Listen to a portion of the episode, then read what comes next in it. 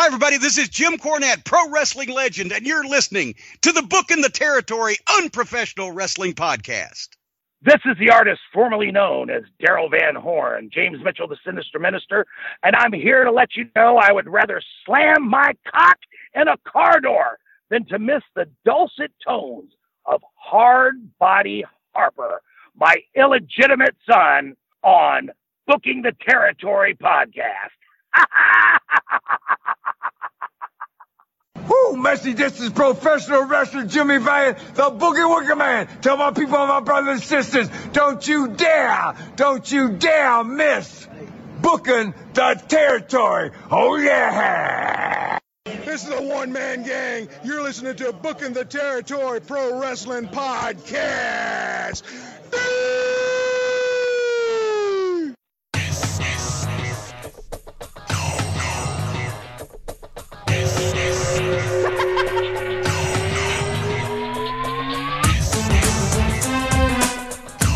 Welcome back, everyone, to this week's episode of Booking Territory, the Unprofessional Wrestling Podcast. For today, we're talking NWA Saturday Night on TBS from November the 18th of 1989. I am sitting here with Doc, and not Hard Body Harper.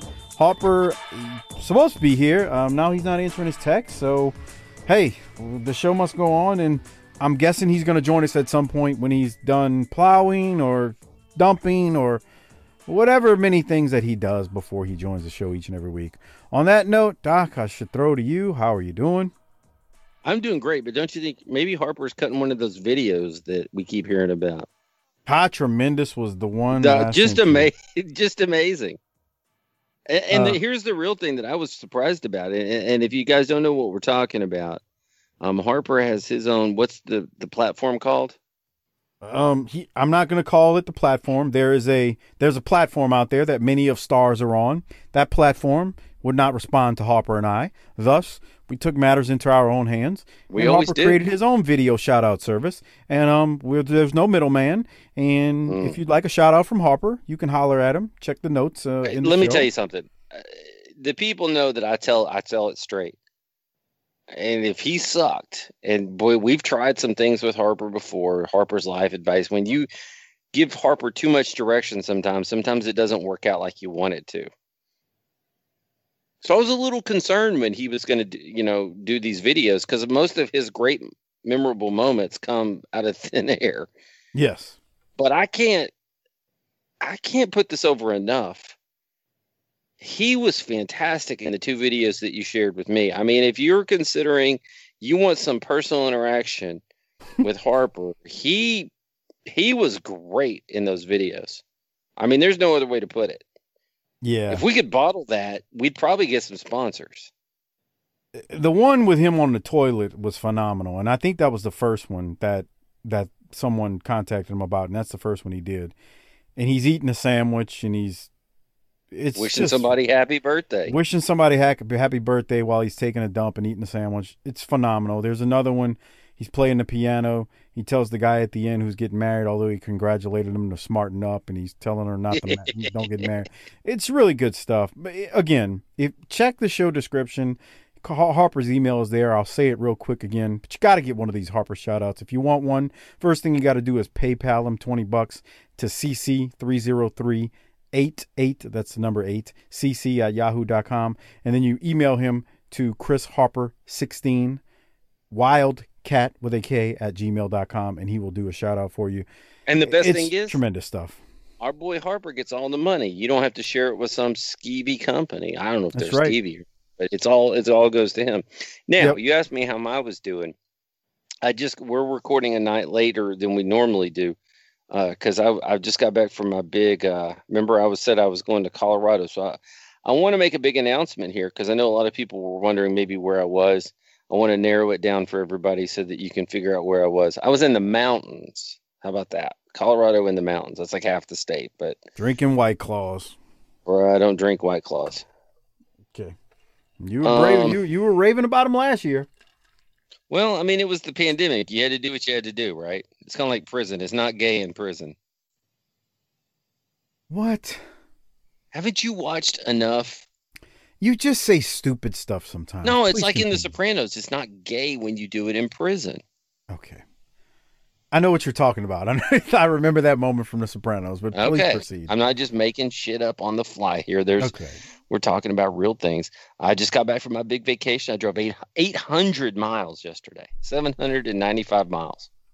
Nice. Yeah, I felt like a mid South wrestler, man. Yeah, Um, yeah, that's about right. yeah, I wouldn't. I wasn't, you know, drinking beer the whole time, and you know, I got to throw whatever- something at you. And once you're done talking about this, I want to want to tell you something that that you don't. well, that here's don't here's the thing, pal. I got back home to find out that your shack in the ghetto was nearly destroyed by some storms this week. Are you okay? Mm, it wasn't destroyed. I didn't post anything about it on social media, but uh, my neighbor's trampoline was lifted up in a very bad uh, windstorm and rainstorm a few days ago. Landed in my yard, but before it landed, uh, did some damage to my roof uh, in the on the corner of my house and took down some gutters. See, you're not a real. This is why you never made it in wrestling. this is why you never made it in wrestling. A real wrestler would have taken a picture of somebody else's house and posted a GoFundMe and made some money off this shit. I can't do that, man. Let me tell you something. People that abuse GoFundMe are going to hell. Oh, I think so too. I mean, there's uh, with the with the lack of healthcare in this, people need. There's real deserving people that need GoFundMe, Yeah. and then you'll see somebody else that's like, "I want to start a fourth career. Please help me get into." Dude, pe- the, the people that abuse, uh, seriously, if you abuse GoFundMe, you're going to hell. I ain't It's trying to judge look. you, It's not. but that's just not a good look. It's just wrong. Hey, I, I, I've been dying to talk to you this week for one reason alone. I'm sure you have. I went down a rabbit hole of 1987 world class over the Oh, weekend God. last week. Okay. If I told you the Iron Sheik comes into world class towards the end of 87, mid 87, what would you say? Um. Do you even recall that? Oh no, no, no, no! I wasn't watching by then. Sheik, Sheik is in world class. How'd he look? I Sheik, I fuck the broads. I bang up the ass. I I do everything. world class though. Um, how did he look? Well, it's 87. He doesn't have quite the gut he's got when he comes into Cro- not Crockett, but JC, NWA and, and Turner. But I mean, he looks good. It's just, dude, 87. And I didn't remember it, and I was watching World Class at that time. Lance and I had this discussion. We're- not reviewing 87. We're still at the beginning of 86 right now. But Lance and I, I, I talked to him this week, and we were talking about it. He and you know he remembers it because he was going. But um, it's just some crazy stuff. They do a bunch of shows at the Mesquite Rodeo Arena in Mhm. '87. Um, when when Shaun Simpson comes in, Steve Simpson's brother. I remember all And- that. That was Yeah. Ugh. So anyway, long. I mean, just just long story short, man. It's uh, it's not terrible, but it's But- so but the different. But here's the thing. Here's the thing. It's not terrible, probably, if you're just watching it in a vacuum. But if you've seen what's happened in the last few years, and now this is what you're viewing, it's a real problem. Well, and here's the last thing I told Lance because then I've also gone on like again went down this rabbit hole. I started. I was like, oh, let me fast forward. and Let me go into into '88. '88 is amazing because '88 is they bring back the Bird, uh, Iceman, and Is that when he becomes Blackbird? yeah. So Mm. it starts cooking back up in January 88. Like in 87 at the end, the crowds are dying. Oh my God. It's it's pathetic. 87 Christmas Star Wars had like 2,200 people in a reunion. So it was like, Mm. you, it's just, oh, it's, That building It's- held 17,007 I people for a basketball game. I know. So in 88 in the beginning of 88 it like it's like okay man they're cooking it back up it's it's something's happening here but what I told Lance to go back to 87 I said Lance 87 world class is only 4 years like let's just let's just go to June let's go to July of 87 just pick a point I said if you look at July of 87 and then you looked at July of 1983 I said, that's a four year difference, but it feels like 20. Okay, so let me ask you this. Let me turn this back on you. What was the best, in your opinion, the best monthish? You don't have to pick the exact month, but month range and year of Mid South. Well, that's hard to say because Cornette comes in at the end of '83, and '84 is is a big year because of that. Um, and Okay. not just Cornette. You, I, I say Cornette. You had Cornette, the Midnight, Rock and Roll. Um, you had Magnum TA just, and, and let's Mr. just say that 2. for, that's good enough for our purposes of this discussion. What's 88 like? Well, the '88's nothing because um they sell in '87. Exactly. But so but from but their hottest point, they didn't make it four years. Well, no. or- Well, here I got a better one for you. So, 84 when everything's hot, and then by the time you get to 87 when the UWF is on fumes and you know he sells to Crockett, it's it's it's a big difference, but it doesn't feel like as big of a difference from 87 83 world class to 87. 83 to 87 world class. I swear, doc, when you, if you just pick a random episode from 83 go, go to the summer of 83 i mean the free Uh, bird yeah, you I'm fully aware. and then pick up That's some of the hottest wrestling you will ever. I'm not saying best necessarily, but it, crowd engagement, angles. I mean, it's operating. It's on all firing on all cylinders.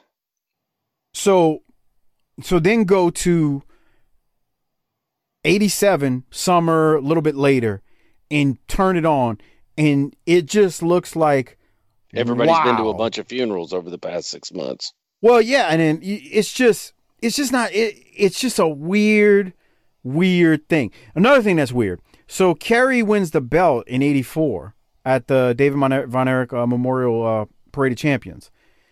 So then, you know, by 87 they got their own world title. Actually, they make the announcement in March of 86. We just hit that Rick, point. was Rick Rude the first guy, or Yes, Rude's the first. Rude is the first um, WCWA World Class Wrestling uh, Association world champion. But but the thing is, so Kerry ends up winning the quote unquote, or Kevin does too at one point, the quote unquote world title, and they're at this Texas Stadium show, and you look and it's like, wow, Kerry's wrestling, and just just three years earlier he's he's in front of 50,000 people. And now it's this.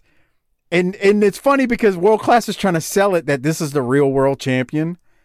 And it's it's kind of depressing cuz you and I know the history. And it's like oh that sucks. It's just like a downer. It'll depress you man they could It's have just- sur- uh, My opinion has always been they could have survived David, but Mike was a problem when he died because Mike.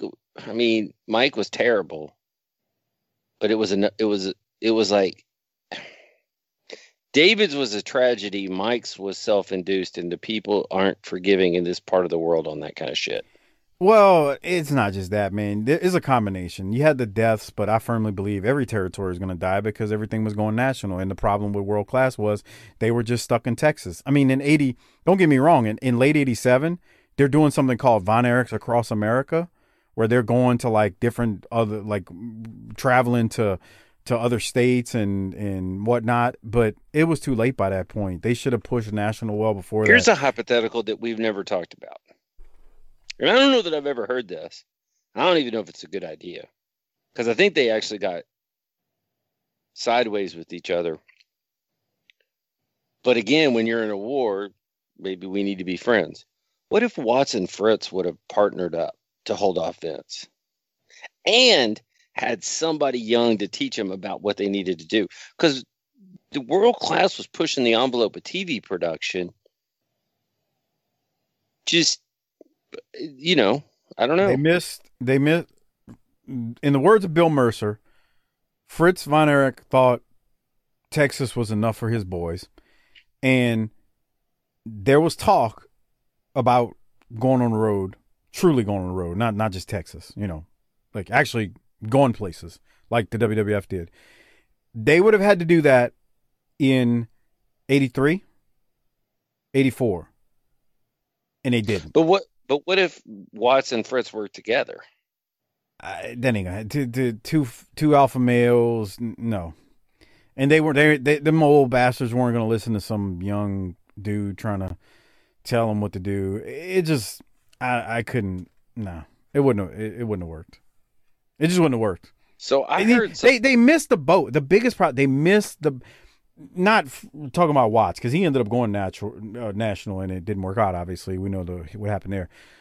To me, world class missed the boat, not going or not spreading their wings in that eighty three ish time frame, eighty four, especially eighty four. I mean, they just missed the boat, man. I mean, I know I understand why they didn't do it, but it's that that would have did it. But look, at the end of the day, I'm not one of those people just who subscribe to the deaths killed world class because every territory ended up dying. Every single one of them died.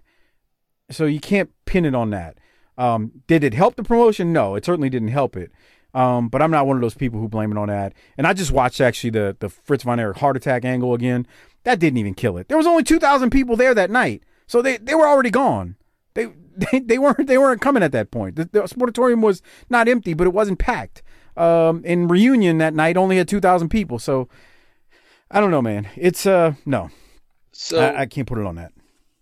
I'm going to switch gears, and we haven't talked about this either. But I was listening to uh, a certain podcast today. Guy who's an announcer wears a black cowboy hat. And he hopped all over a listener for asking a question.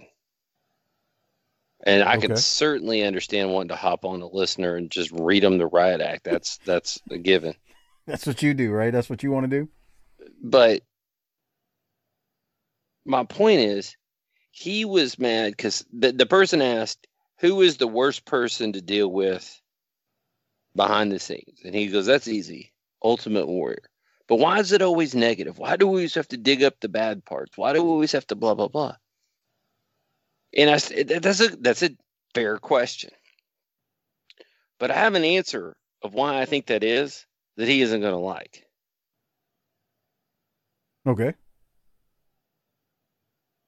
because salacious stories about the past or the backstage backs, backstage stuff is way better than the shit they're putting out on TV. And if they actually had a compelling product on television, maybe the questions would be about that. Oh yeah. I mean, one day, this current product, there will be stories that come out about stuff. Kind of like That will be- Paige. I mean, not even that. Just, I, I tell you one thing uh, that kills me about AEW. Whenever you listen to AEW guys talk, like the talent there, they they talk like everybody sings "Kumbaya" and everybody's friends, and we all love each other. And Let money start getting tight around the promotion. It's no, not the, not even that. You tell me a job, any job, and I'm telling y'all, as somebody who's been in mud show locker rooms, you tell me a job, any job, where everybody gets along and everybody's singing kumbaya, and I'm gonna tell you that you're lying. And and I hear that coming out of that locker room, like I hear people on different podcasts. Don't want to mention names because again, I don't know these people personally, but I hear them go, "Oh, it's so great," and Tony does this, and Tony Khan, and and and it's a family, and it's this and this. Hey, you know what? I'm sure there are a lot of great people in those locker rooms, but you can't tell me in a business that is full of egos, big egos, because that's what pro wrestling is. There's a lot of egos. That that all of those guys and girls and ladies are getting along, and they're all singing kumbaya, and they all love each other because that's just not how it works. It does not work that way in the business of pro wrestling. I don't care if it's the independents all the way up to the big time, the WWE. Well, it just doesn't work that the- way. Here, here's the other thing. I don't care how much that promotion in AEW thinks that they're Mid South or ECW or whatever it is from the yesterday, yesteryear. They remind me of a yesteryear promotion for sure. Russo WCW era. I can't follow what's going on on that TV program. I I don't watch it closely enough. Um, I see the clips, and that's about it. Um, But I, I watched Raw this week and the Hurt Business and What? Well, those brothers are the only thing that well, Yeah. fast forward is is a great button to, to use so you can get to get to the to the stuff that you like. The Hurt, the hurt dude, the- the, Hurt the Hurt business, are phenomenal, phenomenal. you, now have they you lost. posted the uh, have you posted the uh, the clash that we just did? Yes, the Clash aired. Um, it aired uh, uh, almost a week ago tonight. It Okay. is uh, up for patrons. tinyurl.com slash Patreon BTT. Man, I drug Silva through another episode. Jesus That's Christ! nice. But we talked about that during that that show, uh, just how the hurt business looks real. Yeah, yeah, we we talked a good bit about it there. Hey, Doc, so that we don't go all night here, uh, let me handle some business. Oh, Special I, shout we- out- I heard that you have some very special shout outs after you pitch your, your the all the things you need to pitch. Some real winners tonight. I don't know about pitching, um, whatever you're talking about there, but anyway, um, no, uh, you know, Doc's talking about the Clash of the Champions, and we did Halloween Havoc a couple weeks ago too. The only way to get those shows is going to tinyurl.com slash Patreon BTT. Here's the thing. Doc and I, Harper and I, we don't have ads on this show. The literally the only thing we plug is the stuff we do. So that's our what we. Patreon. We'd be taking money from some company on how many units that people buy, because that's how this shit works. And we all know that y'all would just fast hit the fast forward gimmick. So let's just cut the shit and let you don't have to do that. That's that? right. And you know, we know none of y'all out there need dong croutons. We know you don't need, you know, gold dip dongs. So with that said, we don't do Well- that stuff Well, here. well, I need a meal service that also comes uh, inside. They deliver the meal inside of a mattress.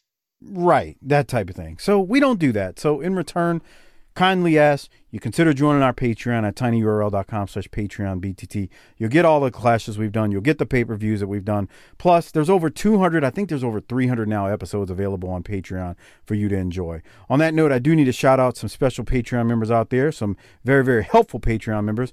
Uh, disrespectfully classy Marky Blassie, Mike Childry, Joe Ice, Jeremy Priest, thank you for your generous patronage each and every month. And I got a couple of other uh, existing patrons and new patrons I want to shout out. David Jordan, one of our longest tenured BTT Hall of Fame Patreon members, bumped up his pledge.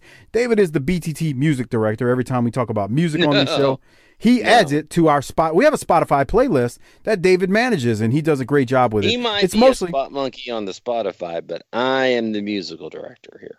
well, he gets the music from you. So what are you talking about? I'm directing, and he's the spot monkey. Right, he adds it to the to the playlist, so he's doing the work. That doesn't make him the musical director. That makes him the intern. David Jordan, thank you for bumping up. And yes, you are the BTT music director, no matter what Intern. Chris Hyatt, new Patreon, new Patreon member, and new BTT Hall of Fame Patreon member. Thank you, Chris, for signing up. It's greatly appreciated. Mark Wilson, one of our other longest tenured Hall of Fame Patreon members, bumped up his pledge as well. Thank you, Mark. Uh, new Patreon member Sean Heelan. Thank you for signing up. And then two long time listeners, as far back as the current wrestling days, when we used to cover current wrestling every week. The Eye of Gibson and PN News, my friends up in Canada.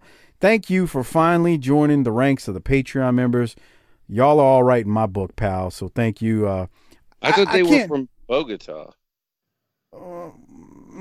kayfabe, brother. You know, what I mean, uh, ixnay on Hey, the you. Canadians, I'm a huge, and I mean this. I ain't. I, this is a shoot. I'm a huge, tragically hip fan. Back in the day, man, Courage and 50 Mission Cap. They were one of my favorite bands. I used to see them every time they came this way.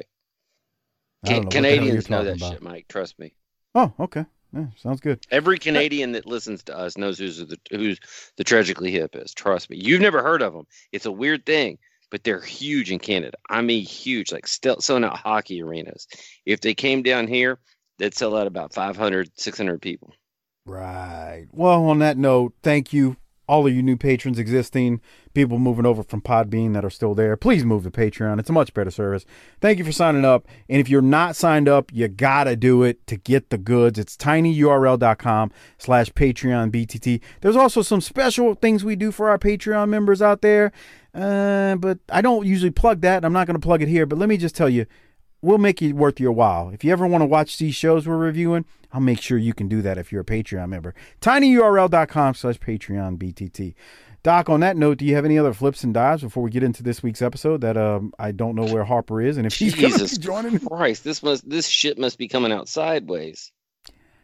Uh, he called me. Uh, he literally called me mm, maybe 45 minutes before we were supposed to start. Told him I told him what was going on because I had a you know somebody looking at my property and uh, trying to you know make sure things were all fixed up. Property. Let's let's don't oversell that. You live in a shack, a lean-to.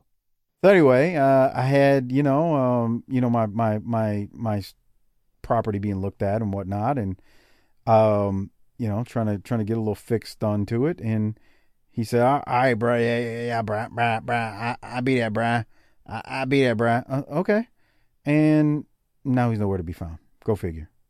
Hey, Just like Hopper. this show stops for nobody. Well, you damn right about that. It, it, the train, the train just keeps on rolling. no hey, what. you know what? If we need to call Silva up, we'll get him in here. If not, you and I can handle it. Freebird rules. I'm feeling strong. We got the titles, at least for a little bit. Maybe not at the end of the show as the Freebirds, but is- we're going to start the show with the titles. Um, we can do we can do this. I'll just switch right. over and I'll I'll be extra. I'll be Harper tonight. How about that? All right, so Uh, One time I was at the I was at the Lake Pontchartrain, uh, fucking some sketchy bitch, and a turtle walked up and never mind. turtle walked up. Poked on the glass. That's what the fuck we were doing. Well, on that note, how about I get the video version started? If- Hey, If- real quick for the video version, folks. Could Rick Steiner have any more tobacco in his mouth? no. That's another thing. If you're a Patreon member, you get the video versions of these. Um, that would be a big no. I'm gonna, I'm gonna, I'm gonna say no. He could not have more tobacco in his mouth at this point. Jesus Lord. Uh, we're covering November 18th, 1989, NWA Saturday Night on TBS. Uh, Doc, I got the video version going now. I'm gonna play. This is from the top of the show. We've got Rick and Scott Steiner, and if you notice and you're watching the video version, Rick has a mouthful of chew uh, or dip in that lip. I mean, it is extending. It's almost like he's got two chins. Let me It play is. it now. Yeah, let me play it now. I'm gonna play it up until about the minute and a half mark because uh, we go to the Steiners and then Jim Ross is gonna open the show. Here it is. Last time we wrestled, you got a gift of a lifetime. Went out with Bluesy, tripped my foot.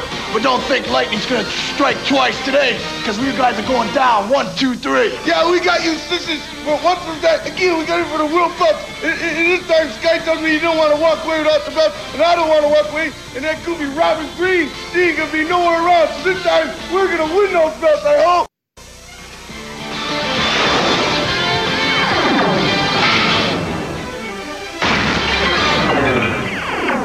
This portion of World Championship Wrestling is brought to you in part by Three Musketeers.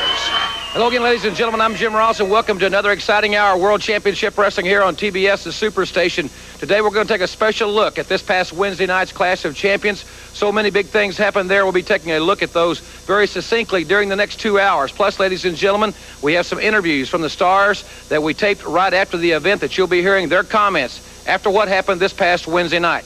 Plus, ladies and gentlemen, in the next two hours, the big main event will be for the World Tag Team Championship.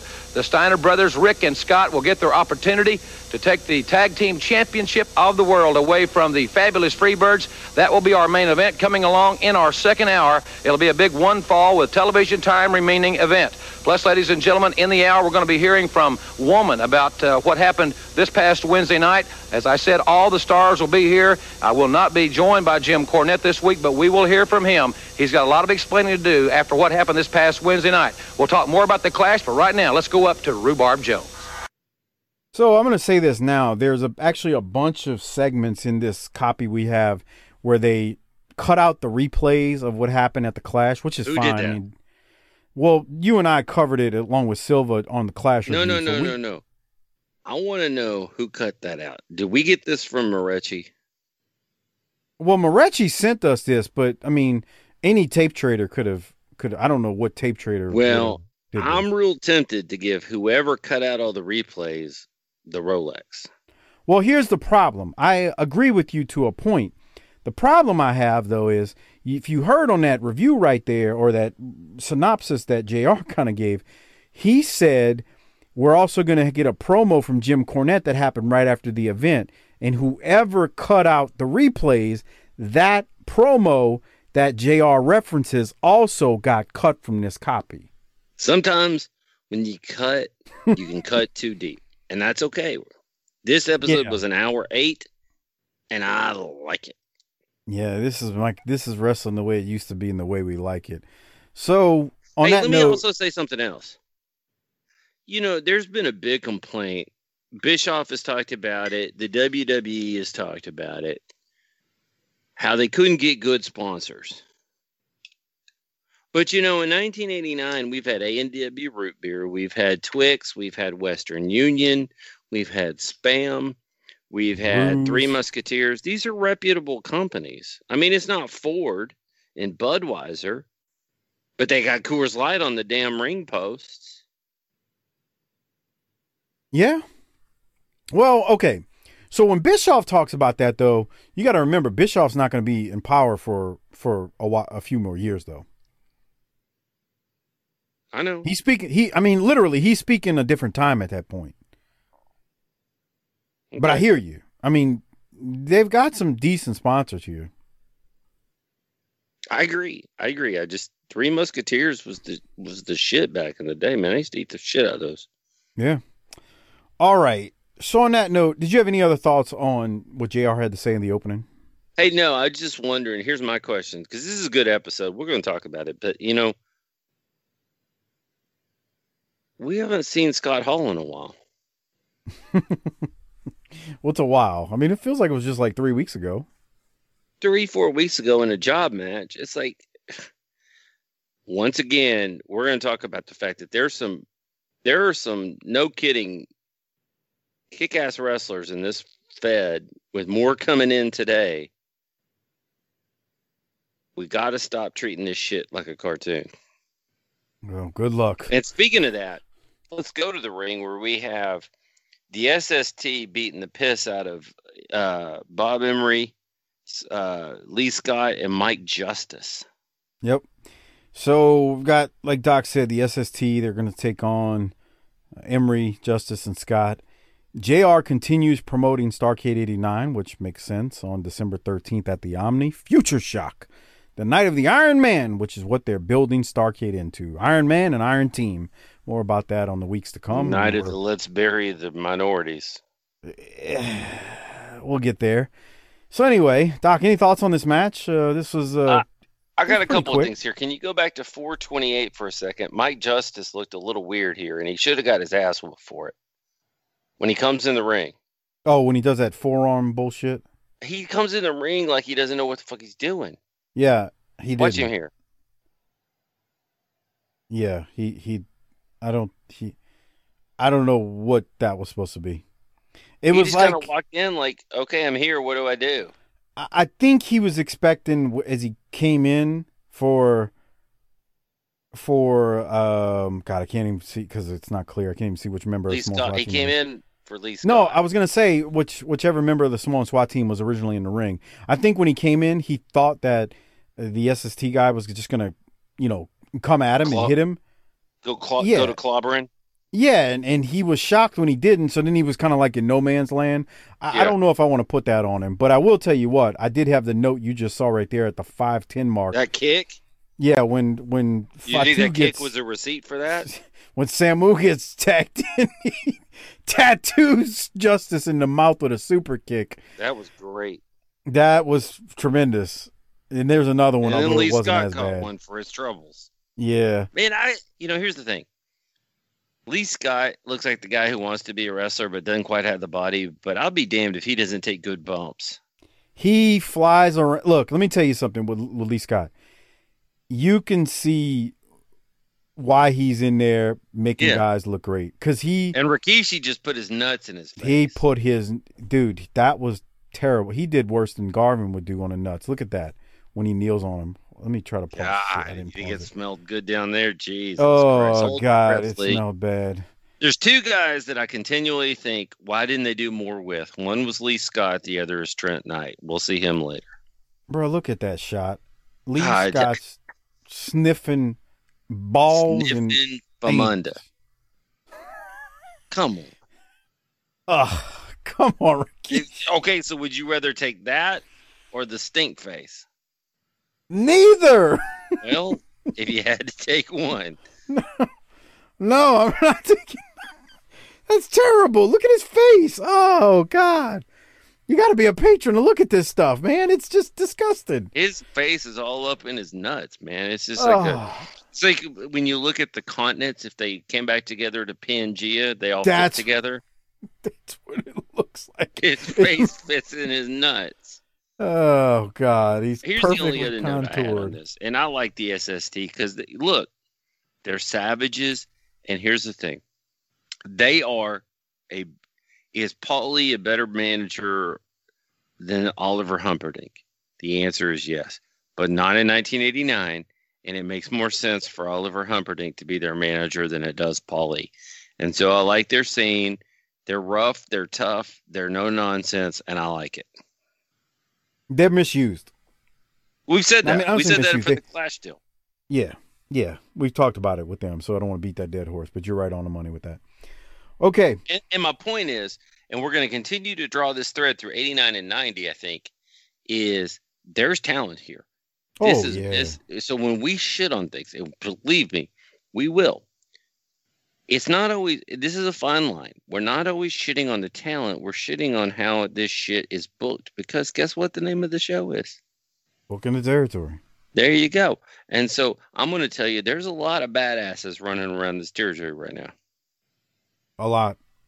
We talk about it. We talked a lot about it on the Clash, I think, and we've talked about it in the previous weeks. There's a lot of talent here, lots of talent, and there's more coming. That's what's crazy. I mean, you know, we're not that far off from, um, you know, Mean Mark Callous coming in. Definitely stuff coming. So Jr. throws it to a replay of the Skyscrapers versus Steiners, where Doom intervened in the match. And again, like I said, whoever recorded this episode deleted the replay, which I am fine with since Oh. we just reviewed that on Patreon Bless- during our clash. Blessed. Blessed. You're- You know, I'm also the opinion on top of the, the tobacco. I'd like at this point right here to see Rick dial back the tar just a little bit. No, I'm fine with it. It works. Just a bit. No, it works. Okay. I mean, he's going to do this throughout his career. The dog face gremlin. I mean, he he he he dials it back by the time you get to 96 and whatnot. But no, he's going to do this. This is his this is his thing, man. Um, what Doc is talking about is so after they show the replay, and again, you can get our Clash special at tinyurl.com slash Patreon BTT. Uh, Javorski, he's an idiot. He likes to crank off to the Clash reviews. Um, you don't have to do that, but please go consider signing up. Uh, the Steiner brothers cut a promo, and that's what Doc is talking about there, where Rick Steiner's Is there is anything that Javorski doesn't crank off to? impact. He he really cranks at the impact. It- it- I don't know what's wrong with that dude. He's he's got issues, man. He's got a, he's got a lot of issues. Uh, anybody who cranks the impact is is is not a human being in my book. But whatever, you know, whatever floats your boat, I guess. In any case, the Steiner brothers. This promo is meat and potatoes. Did you have any thoughts from it, Doc? No, not at all. I mean, they're they got themselves a title match on TV today, and that's something.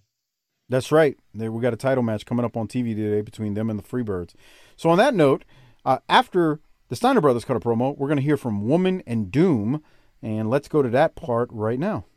The Steiners have made their statement. We look forward to seeing them in tag team action as they go for the gold today here on World Championship Wrestling. But I think we would be remiss if we didn't hear these comments from Woman. Hey, I don't know who you Steiners think you are, talking about me the way you do. I've got a lot of things to say and I got a lot of plans. Nobody's gonna tell me what to do. My team here is the toughest. I pay them well and they will do exactly as they're told.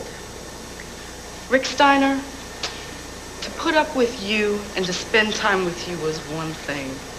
Boy, I must have been out of my mind, but I got where I wanted to be. And nothing's gonna change that. I'm doing exactly what I want. Don't worry about Doom. They'll take care of themselves. Rick Steiner, I took your heart. Next, I'm gonna take your soul. I'm gonna strip you of all the dignity you had. Always remember and never forget, only good girls are made of sugar and spice. Bruh. She She's seems look, she's always I mean, this is a woman, so she wakes up with no makeup and with dragon breath and she's sexy. But she seems less sexy and more evil here, and I like it for some oh, reason. Oh yeah. Yeah, she definitely does. I mean, that's on point. She And continues this is being devious. and this is the same thing when you watch that that I said they should have done with Sonny and the gangsters in Smoky Mountain. Yeah, Cornette didn't agree with you when you said that. well, Although you know what? I'm a doctor of psychology, and he isn't. Well, uh, what I was going to say was, although as he said that to us the first time he was on BTT, the other side of that coin is he did say he was going to bring in Tony Atlas and she was going to be with Tony, remember? See, that doesn't make any sense to me. But hey, I'm a Cornette guy, so you know what? I enjoyed Smoky Mountain, and he did it, so I'll I'll I'll I'll, I'll defer to him on that. I mean, Um, look, he there's things in Smokey. He, we've talked we talked about it on that show that he did not do good, and I think he's actually admitted to that in so many words on some of his drive-through questions. But there's things. I mean, he flat out said the last time I was on that that la- those last ten episodes, he was like, "Yeah, what are you gonna do?" He knew. I mean, it was shit, but hey, what you gonna do? I mean, at least he. I I can tell you that much. He's admitted that to me. I don't remember if we were on air when he said that, but he admitted that to me. Okay. Hey, I got excited seeing this, man. Joe Yeah, let me play it. man. Let No, me play it. hey, let me tell you something. It is hard to find a guy in life, not just wrestling, in life, that outkicked his coverage with the females more than this fat bastard did. That's Rest in nice, peace. Doc. Rest in peace. Hey man, he buried his face in Bar- Bonnie, Bonnie, whatever her name was.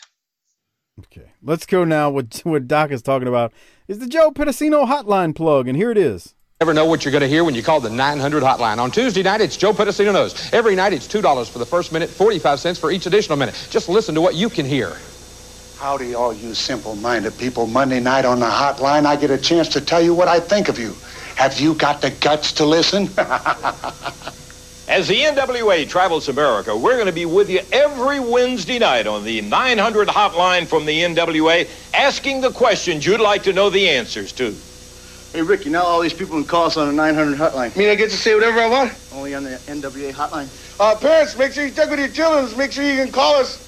Every night's What? great on the NWA hotline, but Friday night's the night to be a little weird. If you want the scoops as only I can give them, then Friday's call the Louisville Slugger with Jim Cornette on the hotline.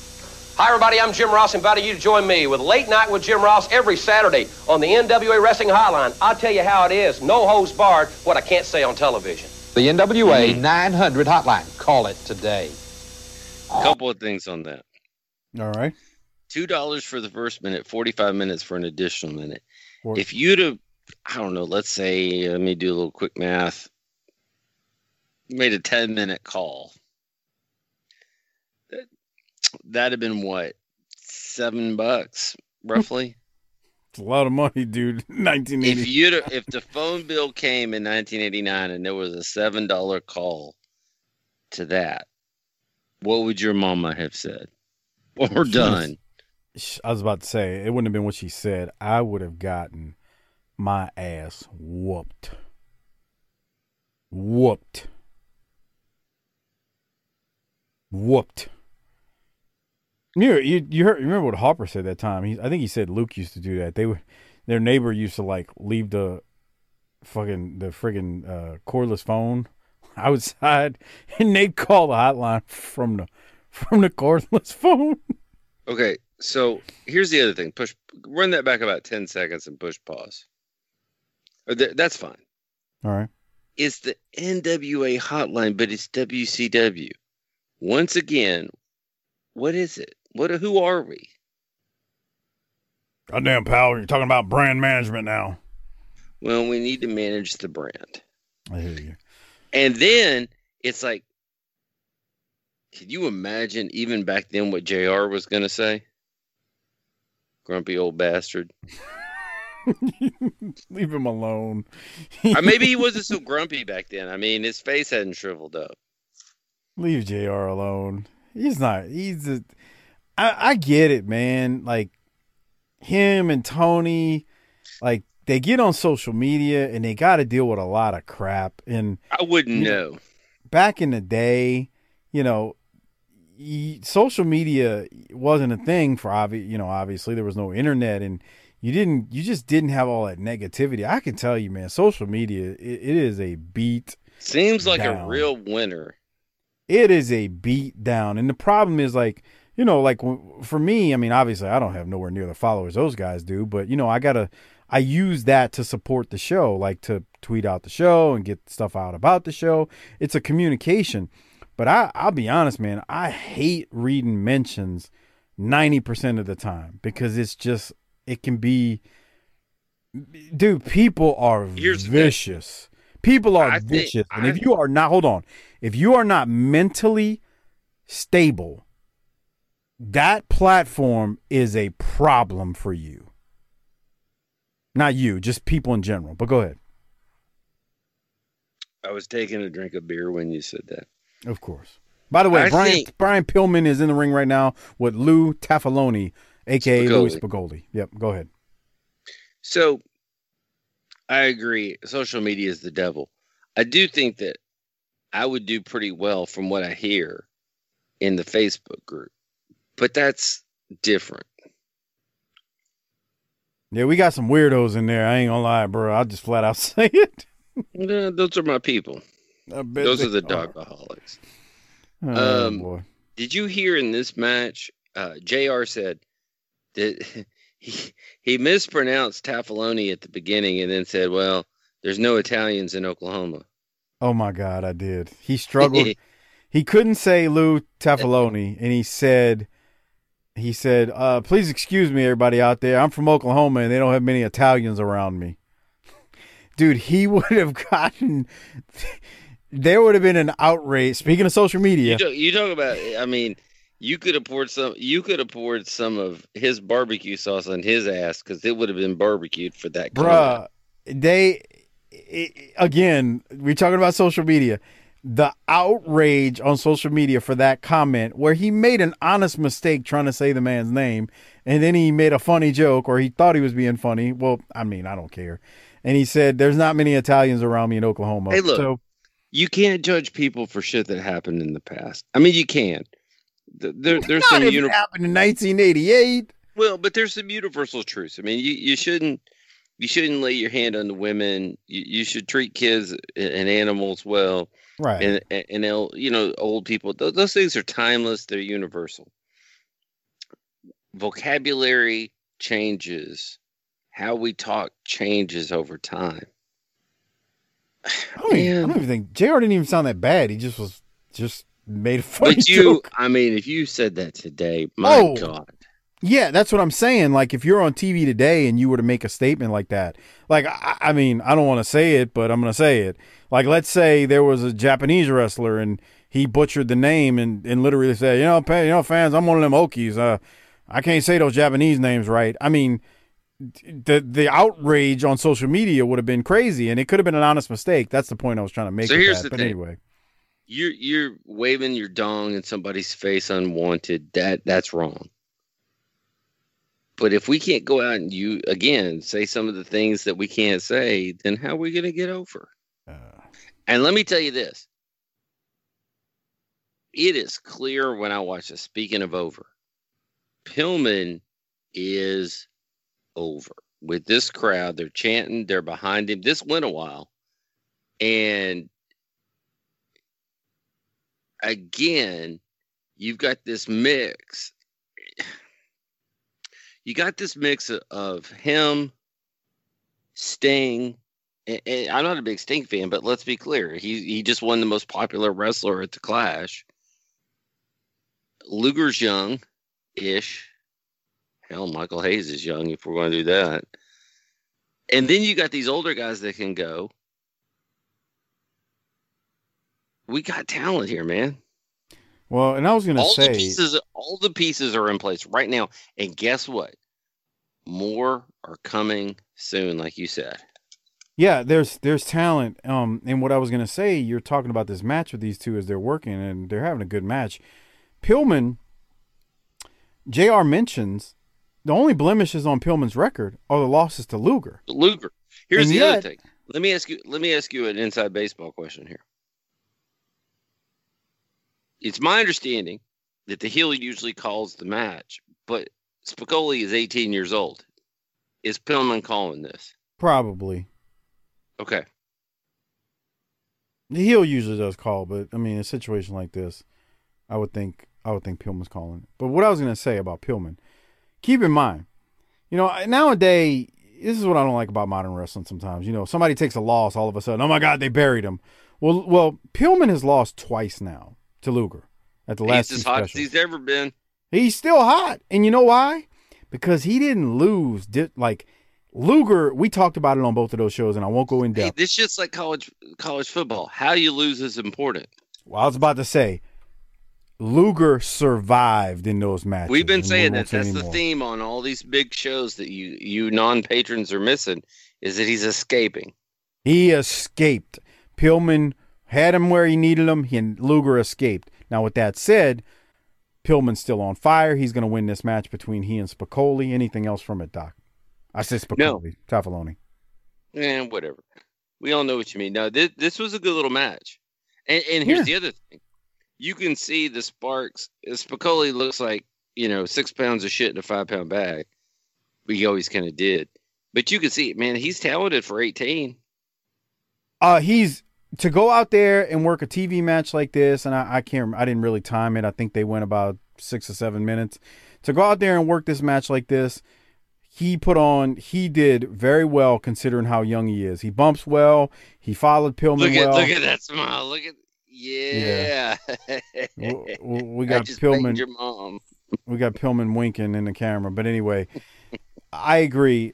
Spicolli looked really good, and he's young, and that's you know you can end up seeing why he ends up going places. And if Pillman called this, he did a decent job with that. Yeah. We go then to a replay of Sid versus Dr. Death. And I got to say it again whoever's clipping these recaps off, thank you. You must be Doc's long lost family member. That was from The Clash. After that, we go to a match. It is Sid and Dan Spivey, Skyscrapers. They're going to defeat Bill Ford and Pat Rose. We did get a Teddy Long pitcher and pitcher promo making fun of what they did to Dr. Death. And then JR tells us pending a re- pending uh, JR tells us pe- pending What? that a rematch is What? coming Are at some point with the skyscrapers and the Road Warriors. I couldn't get it out. Put down the damn henny. Jesus I'm not drinking no Christ. Hennessy. What do you have from that? It was very short. Um, is this Sid's last match? No. Look at that scrap iron. Oh, one word, scraparian. Um, Look at the, if you're watching on video, if you're watching on video version, it's Scriparian. No, it's not spell. It's scra- Go ahead. Go ahead. Keep I like Bill Ford for some reason. I don't know why. yeah. I just like diversity of looks. He's got that kind of hillbilly-ish, redneckish, Briscoes almost look, and he's doesn't. He's not bad in the ring. He he he he's not going to be a star, but he's a serviceable, you know, enhancement talent. As a kid, going back to world class that we talked about earlier, I was always, for some reason, wasn't a fan, but fascinated by Killer Tim Brooks. Guy Oh, was watching something. Yeah, watching something with him in uh, world class um, over the Yeah. weekend. He's the, he's still there in '87 and '88. Jeez, I would have never thought that either. But anyway, um, the only other note I have from this, and I don't have a timestamp, but if you could catch the pin, I thought Sid made a real heelish pin that I thought was nice looking. Okay, let me try to see if I can get to it. So, oh yeah, where he just lays down on him, and he's just got his back up against him as he lays down. One, two, three. Yeah. And here's the That's- thing: if you back that up again, I think Spivey went for the big move and Mhm. realized that it was supposed to be Sid. Go back a little bit further. Yeah, here it is. The finish. No, no, but go back a little bit further because Spivey gets him. Look, he before the pin, before the tag, he he goes to do it. Oh yeah, and then he realized, wait, hold on. Hold on, oops. Yeah, And it tags in Sid, and Sid gets it. yeah. And Sid does it, and uh, yeah, I see what you mean. Yep. So good stuff. Um, and the skyscrapers, I don't like Spivey in the least. I, man, Silva really doesn't like it. God, Silva hates. he he was ripping him. Silva doesn't like Spivey at all. but they're I mean they're they cut an impressive look. They're not going to be my my top tag team, but if they're the third or fourth best tag team and and for all the limitations he has in the ring and the softball schedule, Sid looks like a million goddamn dollars. Oh yeah. Harper always says it. Looks like he stepped out of a Marvel comic book, and he really and I does. just I, here's the thing.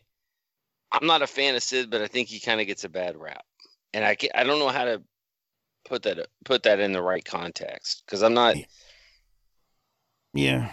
I'm not against him, but I'm not for him either. He wasn't my favorite. Well, here's the thing with this version of the skyscrapers too that I that I that I always say.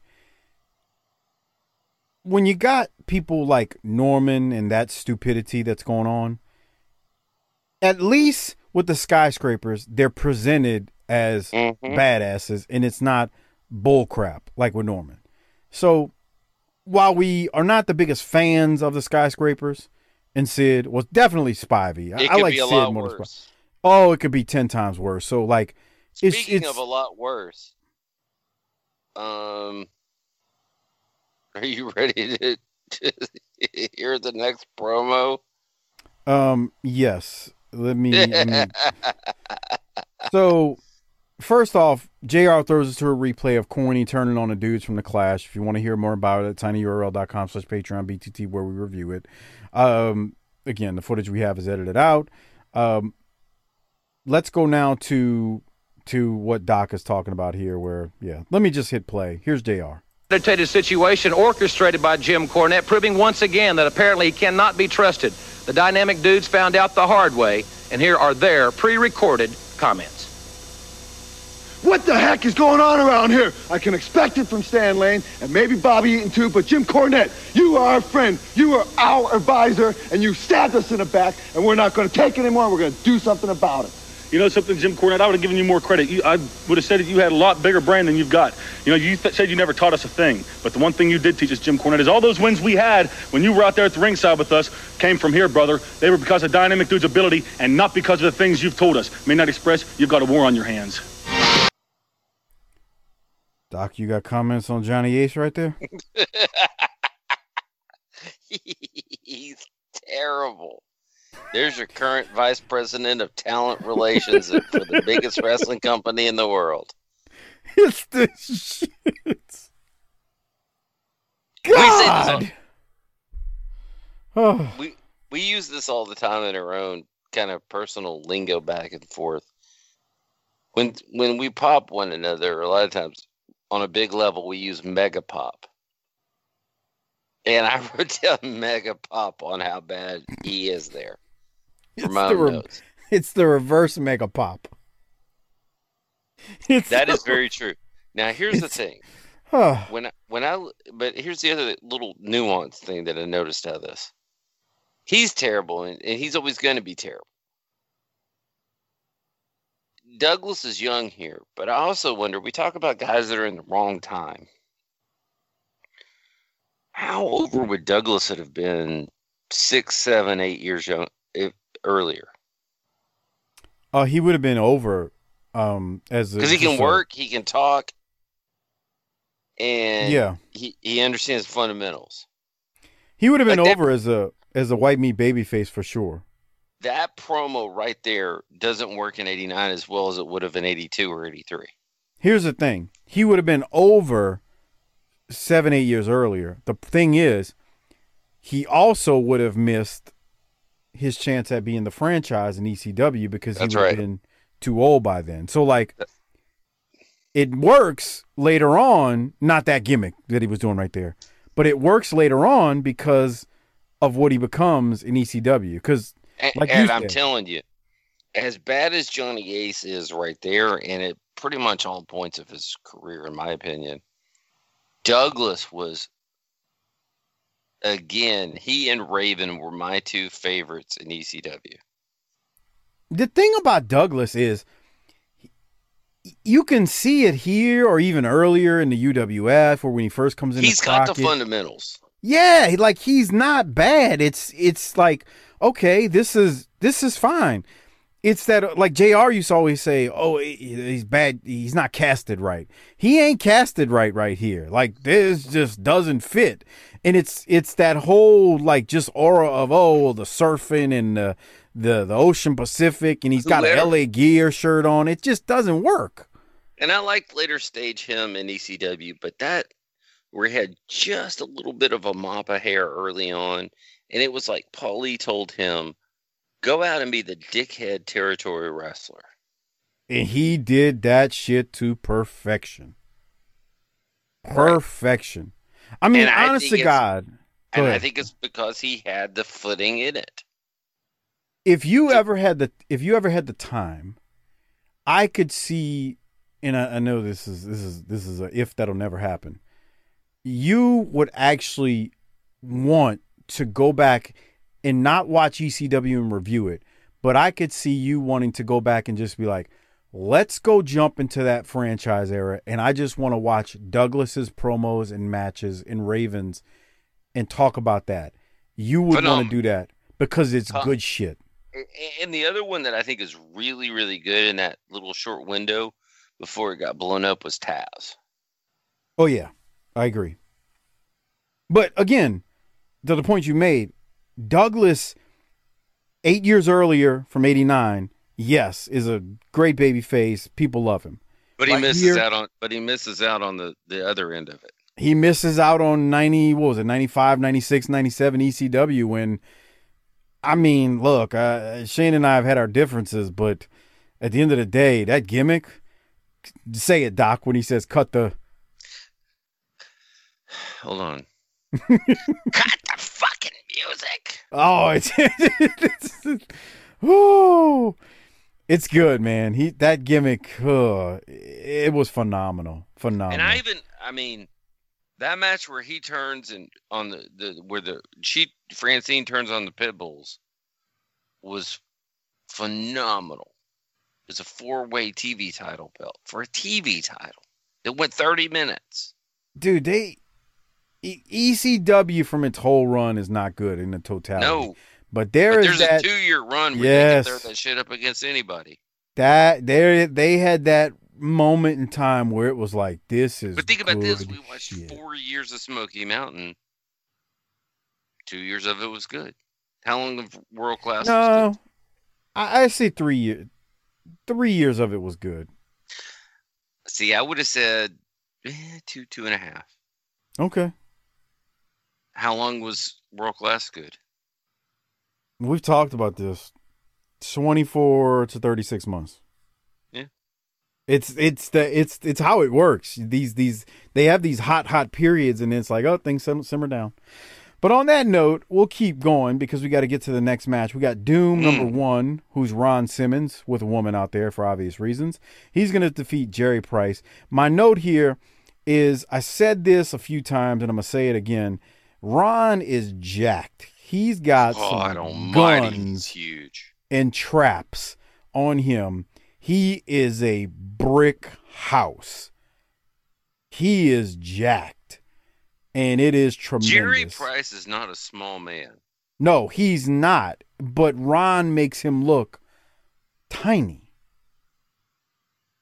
I mean, he makes him look tiny. He's got a. Did you I mean, get his- offended when Jr. said that these dooms all look alike? No, I mean, Jesus uh, he- Christ! He did you see this text from Harper? Jesus Christ! Go ahead, tell the people. Go. I want you. We just got. We just. First off, let We me answer your question. Let me answer your question. Did I get offended? No, because that's typically what they would say about masked people, no matter what. They're like, you know, when it's two guys who look alike, whether they were white, black. It that was. I've heard that I, I before. can't concentrate on wrestling anymore. Go ahead and tell the people what this son of a gun just texted you and I. Here's Mr. Mr. Send me your money. We just got a text from Harper. I took a nap and just waking up.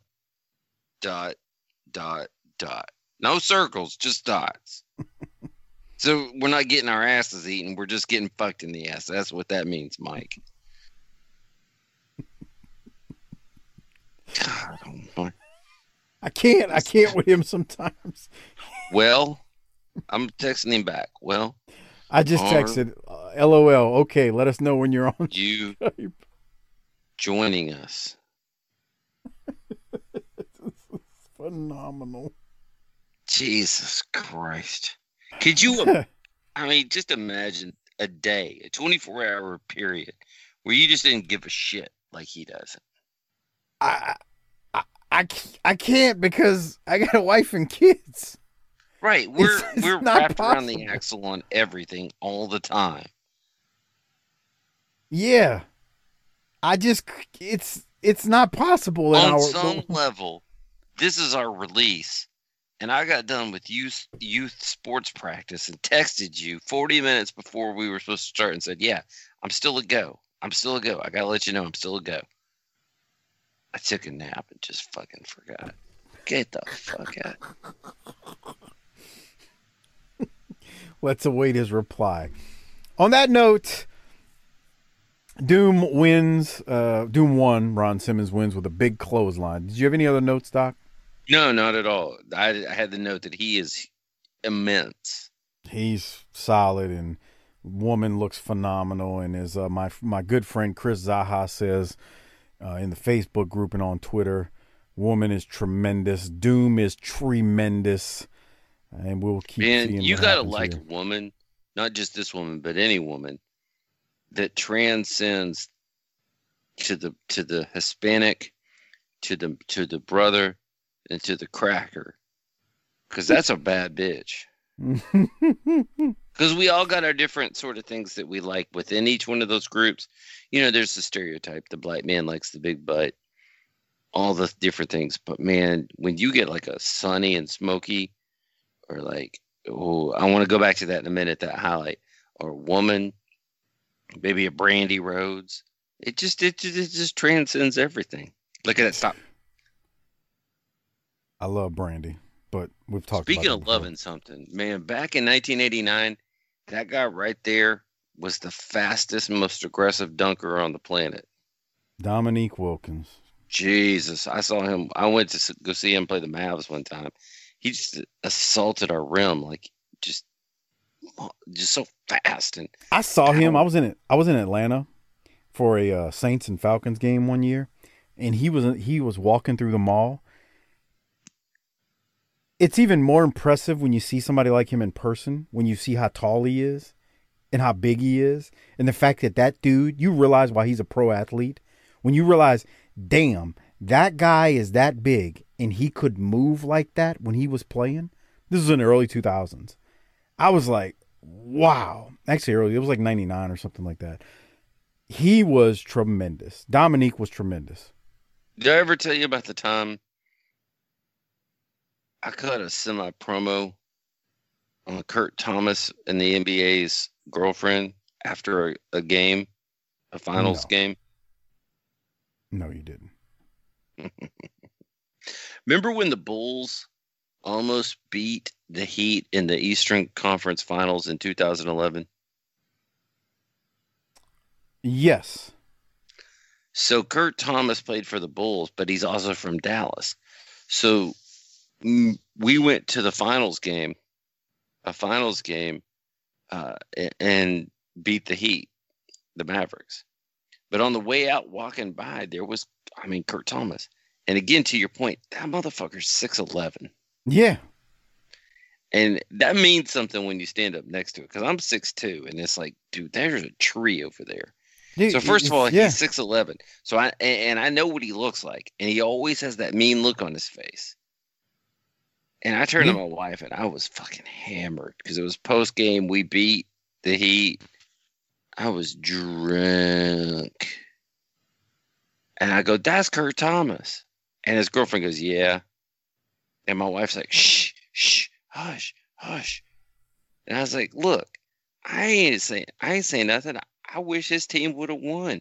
We'd be in a lot better shape if his team would have won than LeBron and those guys. And his girlfriend popped. I was about to get my ass whooped by a 6'11 mad brother, but whatever. And Harper has joined us. Hey, Hey, how's it going? doing all right? Oh, we we read your text on air. How you took you a must nap? be you must be fresh. You must have, you must be ready for your run in. Book it, bitch. No, no, slow down. Uh, well, Harper. So we've covered everything through. But this is a good spot for you to come on in here. Yeah, we covered everything through Doom winning and the Freebirds cut their quick promo talking about the match coming up. And now we just got to Gary Hart and Buzz Sawyer who are going up against Trent Knight. So that's where we're at. Doc, you got thoughts? Yeah, let's go. We've got Mad Dog Buzz Sawyer in the ring. Uh, by all accounts, from those who knew him, he was not a good person. Um, He sounds like he was a real asshole. yeah, but let me tell you this: he brings a he brings that Kevin Sullivan kind of. We could get real nasty, and this could break down, and I could split your head open. Sort of mentality to this, and I'm going to say one of my notes here is wrestling needs more guys that bring that to the table like he does. I don't care about his goofy hair and his gut or whatever he looks like. He brings the sense of danger that this shit could pop off in a second.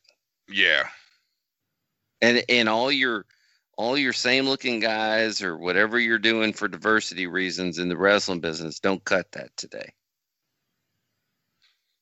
What other thoughts? I, I'm I'm about to say something about this that is not. Well, too give good. me 30 minutes exactly. And he hits a hell of a suplex. And I'm going to go ahead and hit that since we're right here at 10 seconds out. Yeah, it's coming. He just stomped him in the face, you know, like Garvin. He just just literally stepped on his dude's face. Is this what you're talking about here? This suplex? Yeah. Yeah, that was good. He snapped him over and then he went with him. that was a nice one. That was nice. Did you have anything from this, Harper? I mean, this is a great fucking match. He I looks got a fucking problem. crazy, and everything he does looks like it hurts. well, there might be a reason for that, but yeah. I do, I do agree. He looks, he's crazy, and everything he does looks like it hurts. My biggest problem was, so not my biggest problem, but the first thing Jim Ross he puts over Buzz and how vicious he is, which is true. But I, I, I, I tell me if I'm wrong here, Doc and Harper. I hate the armchair book this, but it's kind of like what we do here. So they bringing Buzz in, which we know he's a badass. He's a mad dog. Why is he out here wrestling Trent Knight in a seven minute match? Like, I know they got time to fill, but I just Okay, felt I- like for his first match, they just this beat this poor sap one, two, three, and get it over with. See, I disagree, and I thought about this, and I and actually have a note in a later match that comes back to this match. First of all, Trent Knight fought back. He chopped the shit out of Buzz. Yeah. I think there's a couple of reasons here. One is it was to really demonstrate on a personal level how sadistic Buzz really is. Like they kept saying, he could pin him at any point. He's enjoying this. That's true because he had and him he down pulled him up point after that suplex just a minute ago. But look at Trent Knight fighting back, and it's like he likes the pain. So I think they're using that to kind of get Buzz over. Um, Dude, he just punched him, and I swear that was real. That hair When he is fell out something. the ring. Yeah, no. Uh, Dude, Doc, I'm gonna look it up. Keep going, Doc. I, I want to look something up related to Buzz. You you know what I'm doing, but I'm not gonna say it. Keep going. yeah, going. we're getting ready to guess his age. I would assume. Okay. Um, Um, and- you and know it? It's uh, wow. No, no, no, Um, no. Don't say. it. Thirty-one here. I don't know, but I would say my note here, and you you mentioned this a minute ago. He's like a legitimate crazy Ron Garvin. Doc. I'm gonna tell you his birth date. Well, here here's the thing. Everybody would think like today you would think that that guy's 44 years old. Yeah. Oh, oh my God! Do you want to hear his birth date?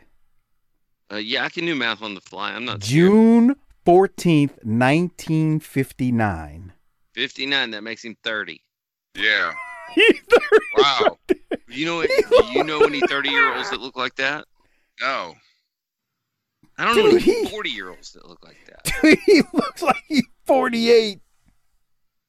He looks like he's Ron Wright's age. That is a hell of a move right there. Yeah. Fuck Okay. That. we yeah, we got to go back. That is something. First off, he looks like he's Ron Wright's age in Smoky, which was 50 something. But And that is Buzz charges Trent Knight, who's on the ring apron, and he basically shoulder tackles him, and Trent goes flying to the outside. Boof! I'm with Harper. Harper, say it again. F that. Fuck that. Because you don't know where you're landing or fucking how you're landing. Yeah, that's and the pretty other vicious. thing is, and, and this is what makes Buzz really good. He's calling out here. Where's Flair? There, right there. Where's Flair? Where's Sting? Where's, the Ole? Andersons? Give me somebody. That dude is tw- 30 years old right here. That is amazing. That I mean, you could make money putting that up on people. Guess this man's age. I guarantee you nobody would guess lower than 40. Yeah. He looks fucking old. Bro, that looks like a dude who's had a rough life. Man. Well, Undertaker said in that Rogan interview, like he was like, dude, Buzz would get pilled. I mean, we already know the stories about him, but Buzz was, yeah, let's just say Buzz wasn't uh, living a straight edge life, brother. Can I get thirty six oh eight? Oh, you got another one, Jesus, thirty six oh eight. Yeah, I watched these. I, I'm I'm serious about what we do here. This should have finished the. Oh, the power slam. Yes, I had that. that should have Here it comes. it. Yeah, Buzz used to deliver a hell of a power slam. Watch this. It look it looks so good. The way he catches him in midair, and he picks him up. Nah, he should have finished it there. That that right there is the 1989 version of the Canadian Destroyer. Yeah. That looked fucking great. That and the Frankensteiner. Buzz was really good with the with the power slam. He he would do it.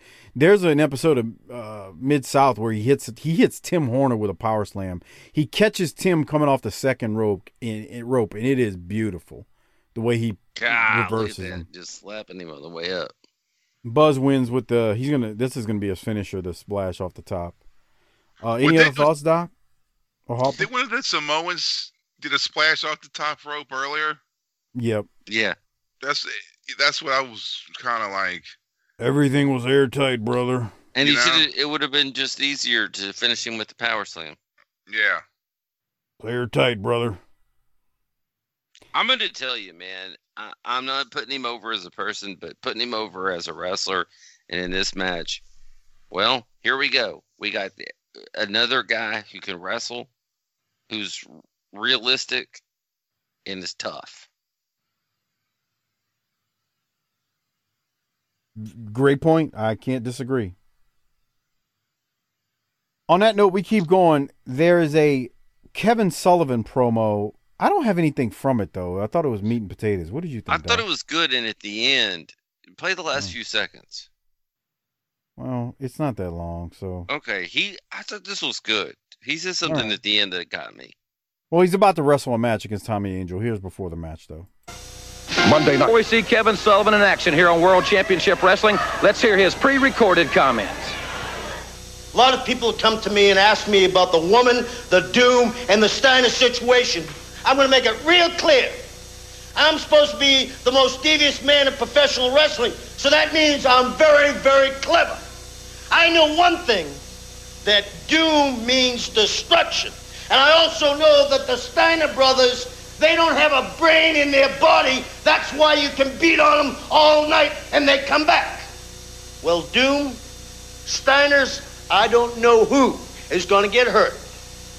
But woman is the most deceivious person I've ever met in my life. And it may be the Steiners out of professional wrestling, or it may be Doom themselves. But I know one thing. Kevin Sullivan's much too clever to get caught in any kind of crossfire caused by a woman. Steiner's, Doom, I don't know who's going to make it, but I certainly am.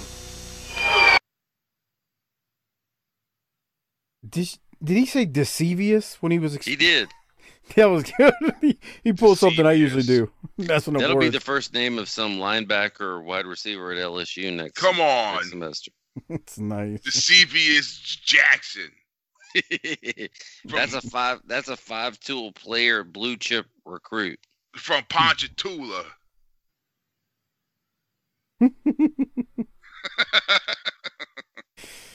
Yeah, that was, that was that was pretty good, Sully. I gotta give you credit there, man. He's too smart to get involved with their bullshit. Um. So, any other thoughts, Doc, on Sullivan? No, he's he's Sullivan. Yeah. Well, we go to his match against Tommy Angel, and Sullivan beats the hell out of Tommy Angel. But uh, he, Tommy Angel fought back again. The the the jobbers were feisty here. Yeah. It's like I mean, look at that. See? He says, Yeah. fuck you, Kevin. I, it's almost like Kevin Sullivan and Buzz Sawyer said, "Beat me up a little bit. I like it." Look at that. Tommy Angel. Look, Angel's it's Hulk get- Hogan. Tommy Angel's getting some offense in, and Trent Knight was chopping on Buzz. Oh, look, did you see that kick that he just delivered to Trent Knight's head? You know, it's a point because usually the the jobbers that Garvin would beat down on, if they even tried fighting How's back, this not a DQ? oh, Uh, well, don't worry about it. yeah. Cafe, brother, everything was airtight. I thought he was going to pull a golden spike out of that damn thing. well, at least he didn't hit him in the back of the head like he did Jeff Daniels in Smoky Mountain. or carve his arm off. Well, dude, I mean, you know, we talk about it, but the Smoky Mountain show, Kevin Sullivan recklessly hit a man in the back of the head with a wooden chair and put like 20 stitches in the guy's head. It was Well, I'm big- reckless. I don't know what you're talking about. I'm a big fan of Sullivan. I love Sullivan too, but I call it like I see it. Tommy Angel took that post really great there. Anyway. Yeah, he did. Uh, he beats he beats Tommy Angel's ass, and it's real good stuff. Uh, Harper, you got anything else from it? This is good shit, man. It really is. I mean, Yeah, you got Sullivan beating the piss out of somebody. Buzz Sawyer beating the piss out of somebody. SST went hard earlier. I didn't this look is a- up. Look at Tommy Angel. He's fighting back. I didn't look up the taping schedule. Um, I'm willing to bet. Well, no, I was gonna say they may have taped this before, but no, they didn't tape this before the clash. This was taped after. Um, but this is this is good. You know, you've got Sullivan just beating the hell and out I of him, like man. it the fact that he's fighting back some. It makes Sullivan even more sadistic. Yeah, it's good to see him get get something in. Like I'm not just gonna stand here and let you kill me. Yeah, After the match, um, look at that knee to the head as Angels on the outside. Could Sullivan I'm gonna make it look real, brother. Brother, what do you think they do to monkeys in Malaysia? but no, uh, I'm gonna let you get some stuff in, but it's gonna cost you. God, I wish I could do a good Kevin Sullivan. I mean, he's fighting back. I'm fast forwarding through it, but here's the thing: this thing went like eight minutes. It wasn't. I know. This wasn't no quick wham bam thank you ma'am type match, man. They got in there busted some man. Look at Angel. he's got an arm bar. look at that shit. He's working an arm. And Sullivan bo- Sullivan hulks up on him. Oh my God! If you you gotta if patrons out there, or if you're not a patron, you got to look at the video version of this where you can see this match and and the Buzz Sawyer match we were talking about because it really was some good stuff. Uh, Doc, any Doc, anything else before we uh, keep going to? Good. I thought This so match- too. This match is whoa. Let me get these nuts on your in your ear. Yeah, we've got a lot of nuts in ears, man. This or nuts But hey, faces. that's what There's- wrestling is: nuts and ears. This match was way better than it had any right to be. So I agree. Watch Sullivan stomp Tommy Angel in the gut right here. It's Down low ref. too. boom. Oops. pins him, and then when he's leaving, he pushes some pathetic, pitiful security guy. Watch when Sullivan leaves right here. What do you think they do to monkeys in Malaysia? Here comes. That poor old dude wasn't expecting that. He's just standing there, and Sullivan pushes him. That's great. Oh my God! What We're trying to run a corporate wrestling business. Kevin Sullivan and Buzz Sawyer. Super. right. Go figure. Terry Funk. All right. So, well, on that note, we're gonna go now because there's not a ton of promos on this. We go to the main event of this week's episode, where we're gonna I need have. to bring up. I need to bring up something here, and then I'm gonna go get a beer while you and Harper talk. Okay. What's that? The Freebirds are a real problem right here when they come out. They gave away that they're losing the titles. Watch them. Ex- explain. They don't dance, and they look pissed off. Oh, Let's see. so Watch well, it. They they absolutely telegraph that they are dropping the straps here. The only thing that tells you that they're not is that it's it's free TV. But they shame on them. Watch them. Watch them throughout this. Watch Hayes on the top. This is Not look. They're not dancing. dancing. They're not crazy. They're not excited. Just And no then he's- moonwalk. Look, So, Dan. yeah, you're right. Boy, Nope. they look like they got told by the. Here's the other part. They Look didn't at even 'em. come out with the belts. Yeah, I, I- that's what. At the end, I'm like, wait, where's the belts at? Then I was like, well, maybe, uh, uh, well, you know, maybe I misunderstood it, or you know, listened to something wrong. Doc, I think here's what I was gonna say earlier. I didn't look up the taping of this, but because Flair and Funk aren't there, um, and Cornette is noticeably missing too, I'm I wondered if this was the I wondered if this was taped prior to the clash. But I, I don't know. I don't know, but the but I got a real problem with what the Freebirds just did right there. Well, and, and then they were out, they came out without the belts too. That's the other part. Right. Which What's that about? Yeah, but you're you you picked up. I didn't pick up on what you picked up on, but that's a good point. I mean, Hayes and Garvin looked like the booker in the back told them that that they were about to eat the look up at the lights and they didn't like the decision, and now they're not dancing match and having is a good fine, and time. the match is fine, but coming out they had boo boo face. I agree. I agree. Um, well, look, you go get you go get no, your give beer. me 50, give me 50, 57 real quick, and then Okay. I'm gonna go get a burr. Okay, I got something to say when I go to 50 57 or after that. So I'm at 50 Mine is 51. The what the crowd's into it. This move. Uh, with the flying crossbody? Yeah. Oh, when he jumped. it was nothing too fancy, but it was effective.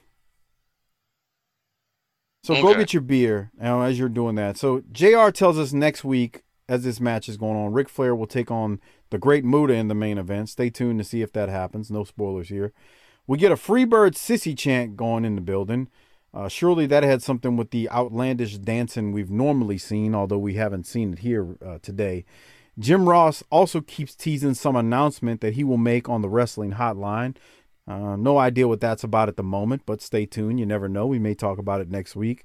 I thought, as we wait for Doc to get back, the match itself is kind of slow for the most part. They're very methodical for like, and they go for a while. For the first 10 to 12 minutes, it's it's very methodical. Woman actually comes out at one point and she's Yeah. just kind of circling the ring area and observing. And Jim Ross equates it to her playing mind games with Rick Steiner because of what's going on with them. Uh, they may have worked slow, but the crowd was very much into it. Harper, what did you have while we wait for Doc to get back? This match was real. This was a really good treat, man. I had fun watching this. They gave him a lot of time too. Yeah, man. How long was the match? I think I I didn't time it exactly, but I thought they went about twenty. Yeah, something like that. I mean, and even even a program that's if it's a two hour program, giving a match twenty minutes is saying something on free TV. Yeah. Uh, during this time, especially, I mean, we're still house show business type thing. Uh, they they gave a lot of time, and again, they work slow, but the crowd I thought was into it. There were chants. I mean, it wasn't like the crowd was just like this is boring. You didn't get Yeah. that. They were into this thing. They really they were they were into this thing a lot. The, the Steiners are over. The Freebirds are hated just like it's supposed to be, unless you're in Philadelphia where they get che- cheered. Doc, are you back yet? No. All right, Harper. What else you got while we're waiting on uh, Lord Lord Idiot to get back with his White Claw? I just really loved watching this shit. I watched it again today. I've seen this multiple times. There's a spot. Fuck. I, sh- I didn't write down the goddamn time spent.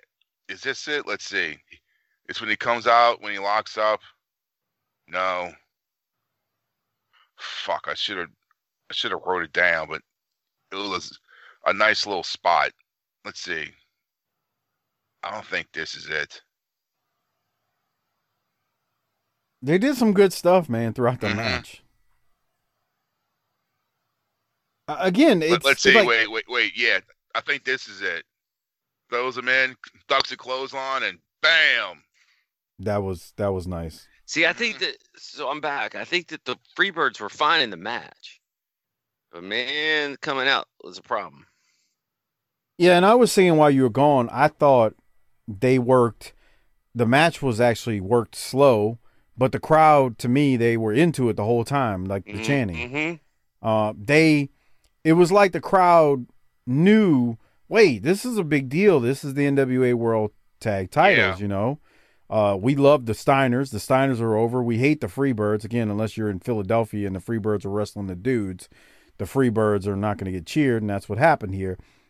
The crowd was really into this. The heel work was good. They're they're kicking and pounding on Rick Steiner on the outside. Those are great looking punches by Garvin. They're double teaming him on the outside. The refs can't see it. it. It's just really good heel work, and the crowd is really, really into this thing throughout. Any more timestamps you got, Doc? 5707. I thought it was nice. All right, so we got 5705, Let's see. boot to the gut, and then a slam. Rick Nice Steiner forward. hit Garvin with a boot to the gut, picks him up almost like an angle slam. Garvin See, I don't know if one two. I don't know if y'all talked about this while I was gone. I really like the fact that woman came out, Yeah, but but it didn't go anywhere. Yeah. It was like, well, maybe it will. M- What is There she she doing? is. Yeah, there she is. What is she doing?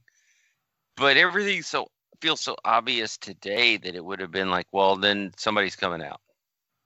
Jr. had a great. I said it when you had stepped away. Jr. had a great explanation. He's like, she must be playing mind games with Rick Steiner, and you know what? That's Mhm. as, that's as realistic as it comes because that's exactly what she could be doing. What are any other time timestamps, Doc? I, I don't. I thought this match was good. Um, you know, we we've talked about in different shows that the Freebirds have a hard time. Uh oh. That was a, that was the botch I was trying to get to. Yeah. Yeah. It's, it's a, there's a mess up near the finish. It's coming here.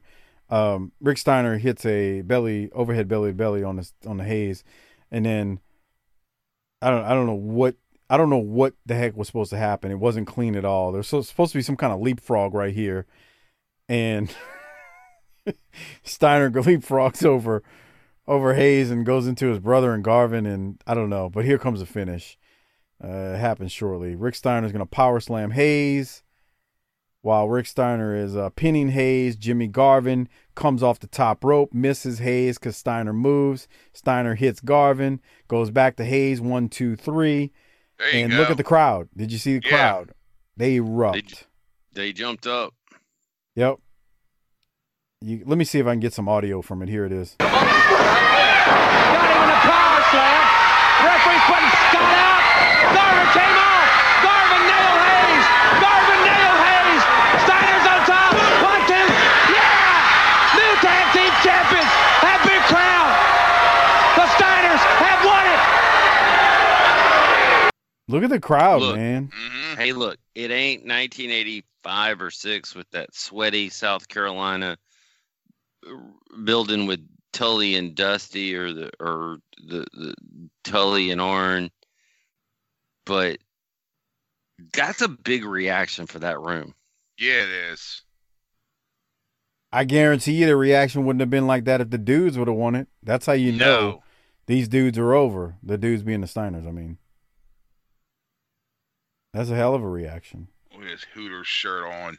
Dude, well, j- Douglas has a Hooters hat on. Bruh, And I if- was gonna and if you would have been Rip Van Winkle over there, I had a note for you and I to talk about that, but never mind. The moment's passed. Douglas has on LA Gear shoes, stonewashed jeans, a pink LA Gear t-shirt tucked into the jeans, and a fluorescent Hooters hat on. Here's the thing, and this is this is one of the things that wrestling's lost. You don't need every you don't need everybody's music to, to hit for them to come out. But the good guys, bad guys thing was always like when Flair would cut those promos. Now I'm walking on this guy's side of the street, and it's pretty good having the Road Warriors. It is a team concept of good versus evil, and people can get on board with team sports. So when those baby faces come out to cheer with Steiner, it kind of means something. Well, and, and you didn't hear no music. They just won. The crowd They erupts. just came out. It was And they run spontaneous. It was a spontaneous celebration, and it makes the title mean something. Yes. That's good shit, man. And hey, we cannot gloss over the fact that the world tag team titles just switched hands on free TV. Well, and here's the other thing. Doc, you got a good memory. How long has Steiner's been together at this point? Fuck, I don't know. Uh, it's just a few Uh, months. seven months, eight It's- months, it's- nine it's- months at the most. no, it's not even that long. No? I think it's only like six months. Yeah, that's true because I keep thinking of Rick Steiner. Rick Yeah. Steiner. But yeah, Scott, it's been there about six months, right? It's yeah, it's what I thought. I mean, I don't remember off top of my head, but I'm thinking my, my point being, this is how you book a team strong. They haven't really like, you know, had to do some dumb shit or get buried on television. They've shown themselves to be badasses with the suplexes and they they throw guys around like rag dolls, right? And you see what makes them special. I mean, they've. So- I'm not gonna. so they have. It's they they've lost, but it's it's it's been at a big event. They, it hasn't been on regular TV. They've shown themselves. I mean, we've said it a number of times. The enhancement talent matches, like God, man, look how good they look. God, look how good they look. God, look, and all that stuff adds up over time, and it's you start to realize, well, damn, when you treat this real and you treat these guys like they are badasses and like they're a big deal, when they do win the titles, it's gonna be a big deal. That's what you saw. But go ahead, Doc. Well, I mean, shit. The Steiners are no nonsense, toss you on your head kind of guys. They're the, they're the now the tag team champs. Uh, who uh, Muta's the TV champ. Yeah. Luke Luger and as Silva has said, what might be the best year of his career is the U.S. champ. Flair's the world champ. Where are the holes? The holes are in the in all the other shit they're trying to do. The Normans, the the Ranger Ross, the bullshit. Oh, oh God. God, thank But- God but- we didn't we didn't see none of that this week. Thank God. But we also didn't see Luger. We didn't see Sting. We didn't see Flair, and we didn't see Funk. And I don't say that as a bad thing. I say that in an hour and an eight, an hour and eight, 68 minutes, 33 seconds, you're getting ready to get a good rating out of me. That says a lot about the talent on the roster. I agree. Harper, you got any other closing thoughts on this match before I go to the last promo with the Steiners? Well, they were showing this because uh, of the sweeps time, huh? Or whatever. That's what Cornette has said in the past about this time period. Like putting this big match on right here at the end like this. This is not the last time they're going to do th- do something. I mean, I'm not going to tell you they're going to change the belt at main event like, you know, on, on the last match, but Cornette has said that about late 89 uh with sweeps month or whatever. Like, yeah, he's mentioned that. Yeah, this was a gr- great little fucking match, man. It was a great match, and this was a great episode, in my Mhm. opinion. Tremendous episode. Again, you get it in that in, under an hour and 20, you get it closer to 60 minutes.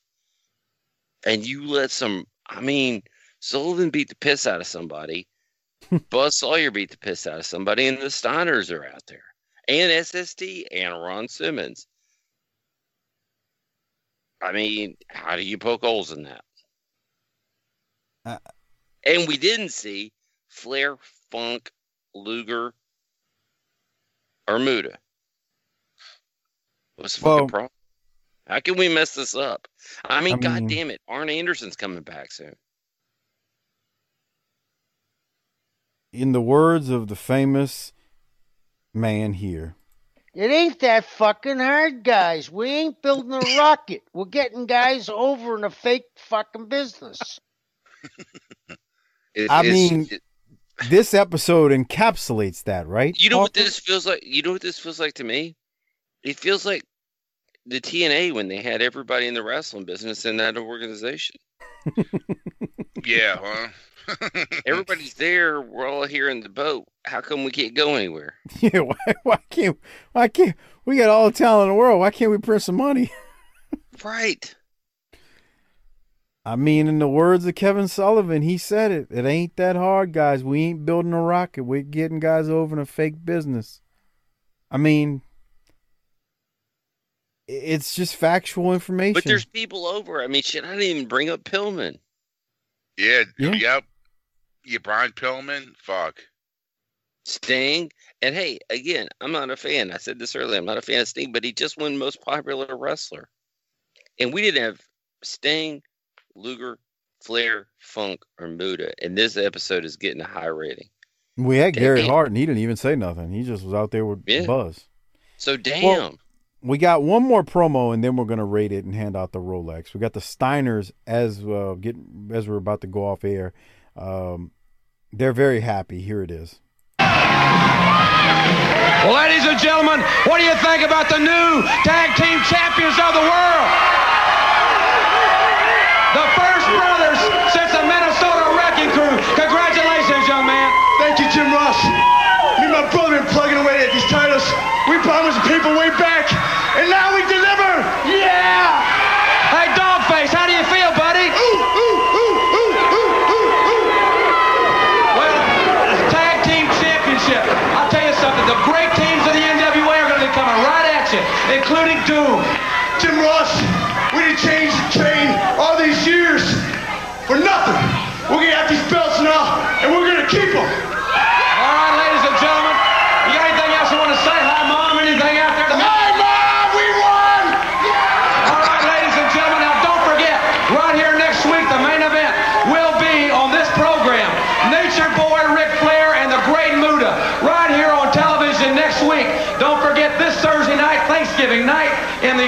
7:30 is the starting time.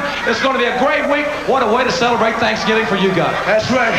We got the world belts, and now we're gonna do a lot of eating. We're gonna eat a big turkey. Thanks, Atlanta. All right, ladies and gentlemen, we'll see you tomorrow night on the main event. so again, it was meat and potatoes there at the end from them, and uh, Steiner is just acting goofy as he normally does. But I'm with Doc. This was a tremendous episode. We're gonna rate it, hand out some Rolexes in a minute. Doc, do you have any th- thoughts on the Steiners though as we go off? He's going to eat a big turkey. I mean, who doesn't Mm-hmm. want to do that? Thanks, Atlanta. Thanks, Atlanta. Um, Harper should need, should go watch the Clash when he cuts the promo talking about how the Frankensteiner became called the Frankensteiner and how he That how was he had, dumb. How he had woman and he uh didn't like Uh-oh. it. Yeah. But on that note, we do need to rank it, uh, rate it, hand out some Rolexes. Before we do so, want to remind you, please consider using the Amazon Associates link for the show. It's tinyurl.com slash bttamazon. Doesn't cost you anything. The show gets some support in return from Amazon when you use that link. Again, it's tinyurl.com slash bttamazon. Give it to the wives, girlfriends, side pieces, whatever you have in your life, and tell them to use it every time they utilize Amazon. And remember to get the Clash uh, that we reviewed last week and the Halloween Havoc that was out before that and the over 200 plus other Patreon shows, you got to go to tinyurl.com slash Patreon BTT and sign up. Remember, this show has no ads. We just plug ourselves, and that's it. So And- support the show and and become a patron. We also plug a lot of bitches. Oh, yeah. God. In all nice. the right holes. Oh, really? Whoa. Yeah. I would have said in all the wrong holes. Oh, there's no such thing as a wrong hole, right, Mike? Doc, what are you going to rate this episode? Coming in, I'm going to say this, and I like to level with the people. Coming in, I had this as an A. Watching it again, I give it. I'm giving this an A plus. And the thing that that raised it was a lot of times it's talking about it, but to me, it's it's all the people that weren't here, and how this was still a great show. And sometimes, as the people who listen to the show know, when you send in the JV Goon Squad, the quality suffers. Yeah. I mean, when people are subjected to Mike and Sparks and hmm. Silva, ugh. But when you get Harper, and mm. Doc, mm. Sometimes Mike, it's always an A plus. There's so nice this to hear is you the, verbally This is the yourself, like JV Dvorsky Goon does. Squad pulling off an A. I'm giving it an A plus. Yeah, just like our JV Goon Squad does. So an A plus. All right. Well, I mean, look, I can't disagree. I'm going to give it an A plus t- as well. It's a it's an A plus. This was a hell of an episode. Harper, what are you giving it? It's an A plus, man. Fuck. Yeah. Yep. 100% agree. A plus. Yeah. Great, great show. A plus all the way around. Okay. So then we need to hand out a Rolex. Um, Doc, do you want to go first or you want me to go I, first? I do not. That's nice.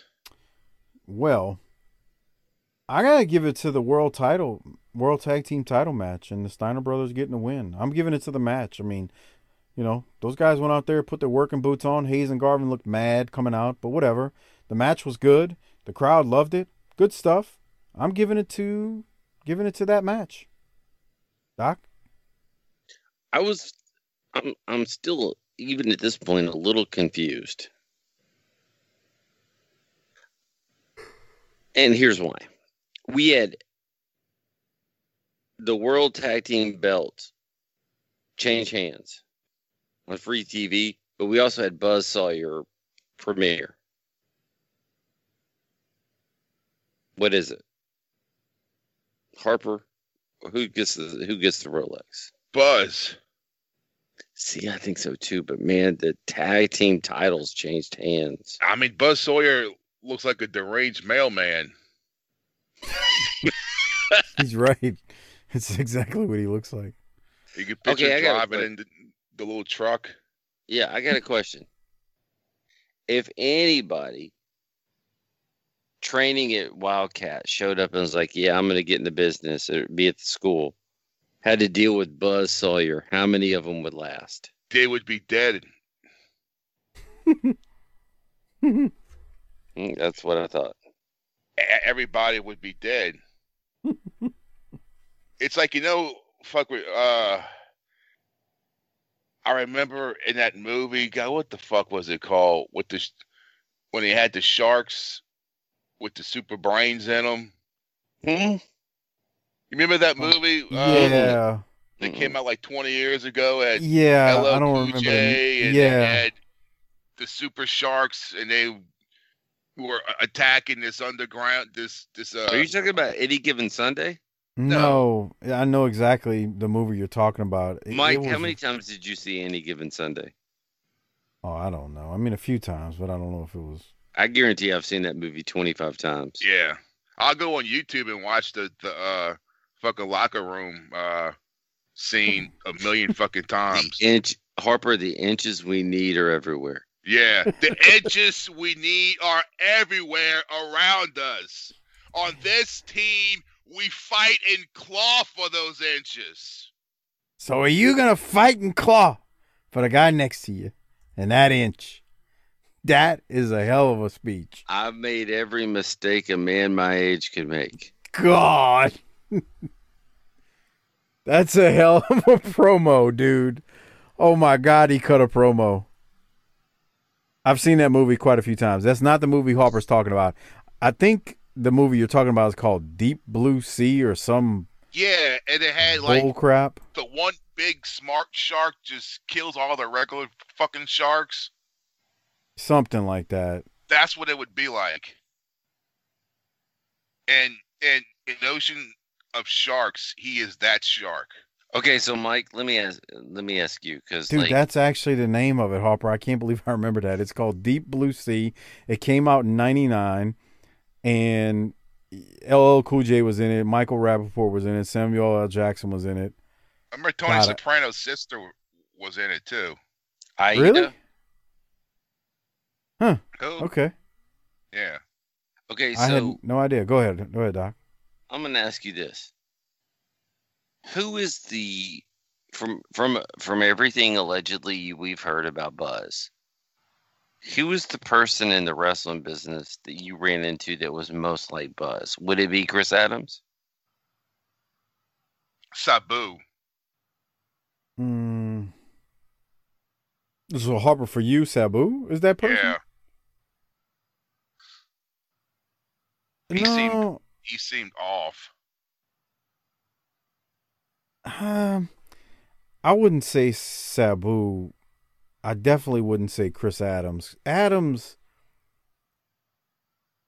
Adams wasn't a good person, but I, just Man, what I've if- heard about Buzz, Chris Buzz Adams was would- even worse. Here's the thing, man. You want to talk about hypotheticals? If Chris Adams had been Chris Adams, but his character would have been John Cena, like his personal character, not his wrestling character, like his life character, would there have been a bigger star than Chris Adams? If it had been John Cena in real life? I don't even know what the hell that's supposed to mean. You know, like if he wasn't a fucking drunk and a psycho and and he was the he was the the the guy who like corny says showed up like i'm squared away he was squared away Oh, I see what you're saying. I don't know. I mean, that's a good question, but I mean that Because probably that guy fits for a lot of guys. he could pull all the women tell Kerry von erich too for that matter shit I, I loved him on fucking World Class when I was a kid. Oh yeah, I mean he was, dude. He was a megastar. I mean, I, I know people, you know, people who didn't grow up during that time don't get it, but those guys like him, because he was a baby face and then he turned heel. Yeah. But like Adams with that English accent in, Mm. I mean, dude, he was a mega star in world class. It he did trem- he was tremendous. Even when he turned heel, he was tremendous. God, he was great. So, yeah, I mean, he he was something else. Just couldn't get his life together. the thing is and i sure hope that the smu heavyweight talked about this.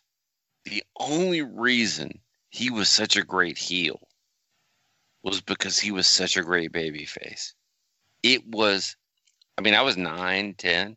It was betrayal. Dude he when he turned he was in the ring and he turned and super kicked Kevin Von Erich is when he turned. it was Holy unimaginable. Yeah. He kicked him and it came out of nowhere and Kevin flies back, who was a stiff bastard himself. Holy shit, that crowd lost their shit.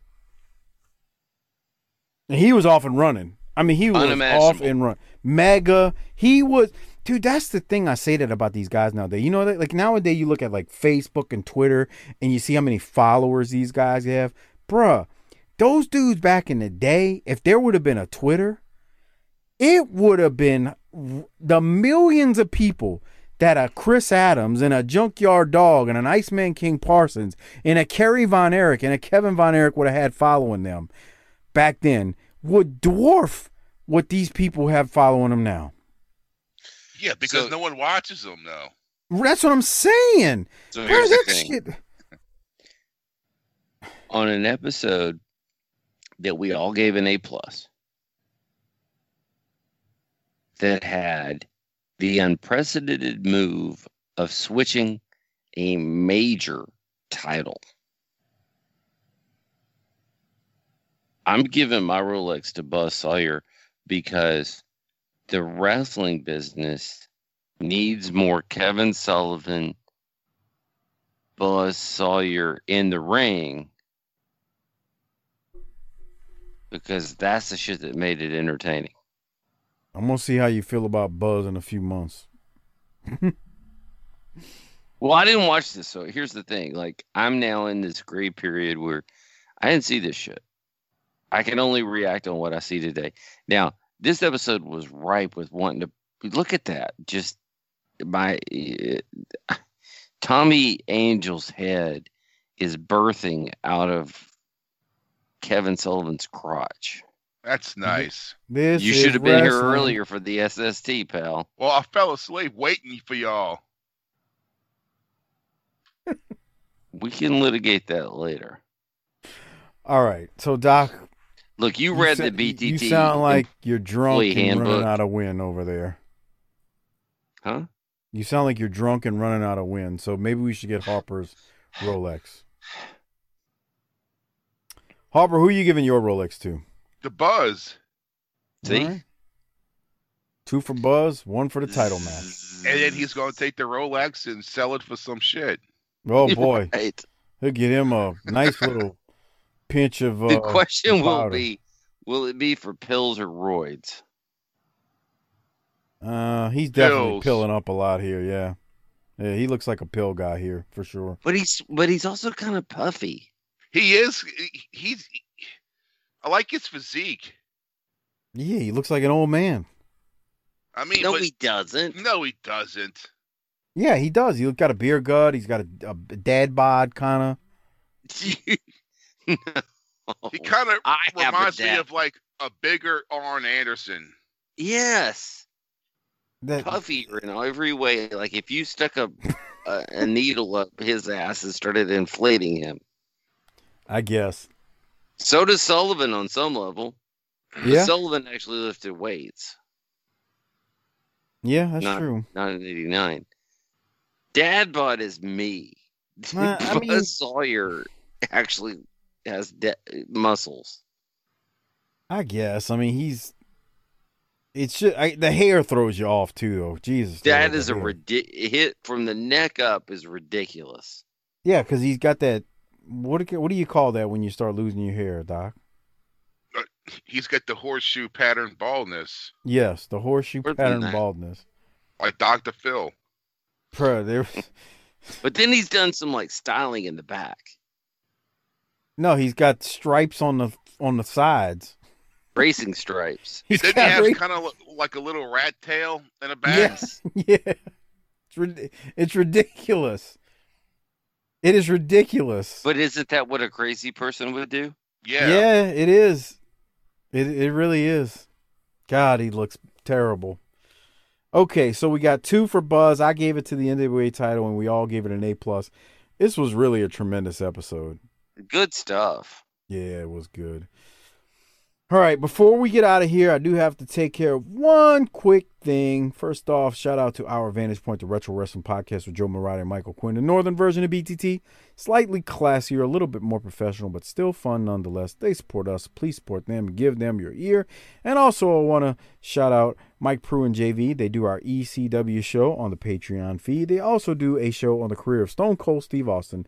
So check them out. I think it's at Bottom Line Cast on Twitter. And just search Bottom Line Cast wherever you get your podcast from. And you can check out their show on Austin's career. On that note, it is getting a little late, Doc. So I figured um, you might be getting a little tuckered out. Honestly, I am getting a little tuckered out. Uh, Harper's probably fresh because, well, he got drunk and took a nap and then decided to join us. Must be nice, but that's how it works, Doc. I don't know. what do you think? Well, I don't know. Here's the thing. I, I want to close with one one thing here quickly. We, we put this over before he was on, but let, let's talk about it while he's here. Yes, please. Again, if you want something special, and I mean special, from the hard body himself, you got to get in contact with him.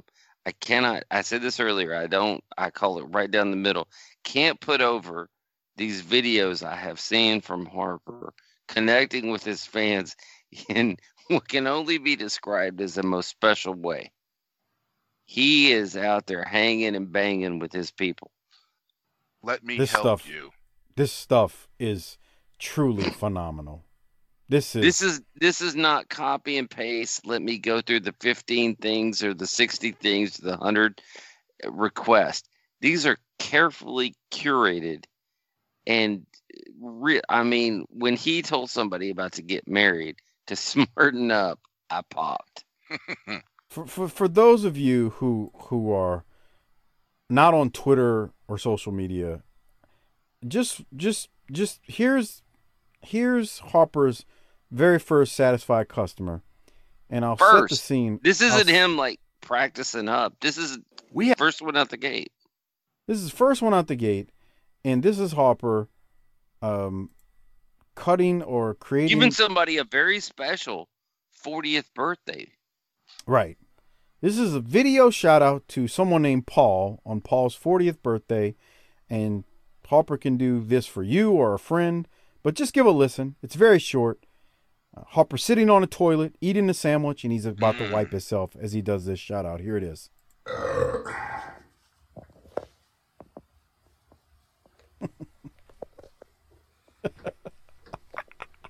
What's up, Paul?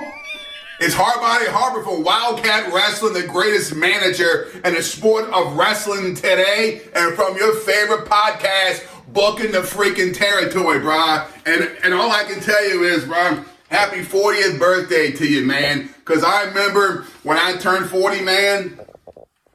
the first thing I did, I got the finger right up the rear end, right? No prostate cancer, and now I think I might be kind of queer sometimes, which is a win-win situation, right? So happy birthday to you, bro. Go get fucked up tonight. Drink all the beer you can, bang all the freaking hoes you can. So kick ass, dude. Happy birthday to you. Cheers, bro. Here's to you. Um, I got a wife now. Get a life. So he's drinking Rolling Rock from a can.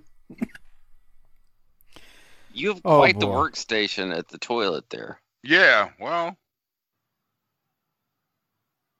That, in the words of Vincent McMahon, that's good shit, pal. yeah. that was a good I'm gonna- sandwich. I'm going to tell you, you're not going to get that kind of content from certain people that take a cut. Give all your money to Harper. Yes. Again, you can PayPal Harper at cc30388, that's the number 8, cc at yahoo.com, and then email Harper to chrisharper16wildcat at gmail.com to let him know Now, that you here's PayPaled what and what know. you want in your video. Uh, Whose bathroom got was that cut in? that was Tiffany's. Who? It was his woman's. I mean, Jesus. Yeah. on. I was given enough space for you to edit that out later. I mean, whatever. Okay, fine. Mm. like, Let's whatever. put her on blast on social media. I mean, she's the. but he he's cut a bunch more since then. He he's just gotta. I gotta get Harper. I gotta get her to send me the Yeah, videos uh, so I can Chris put them on. Just just shared one. Yeah, I, I Zaha, not Zonches, but Whatever, bro. It was who cares? Um, good So stuff. there goes that personal connection with the fans. Zaha.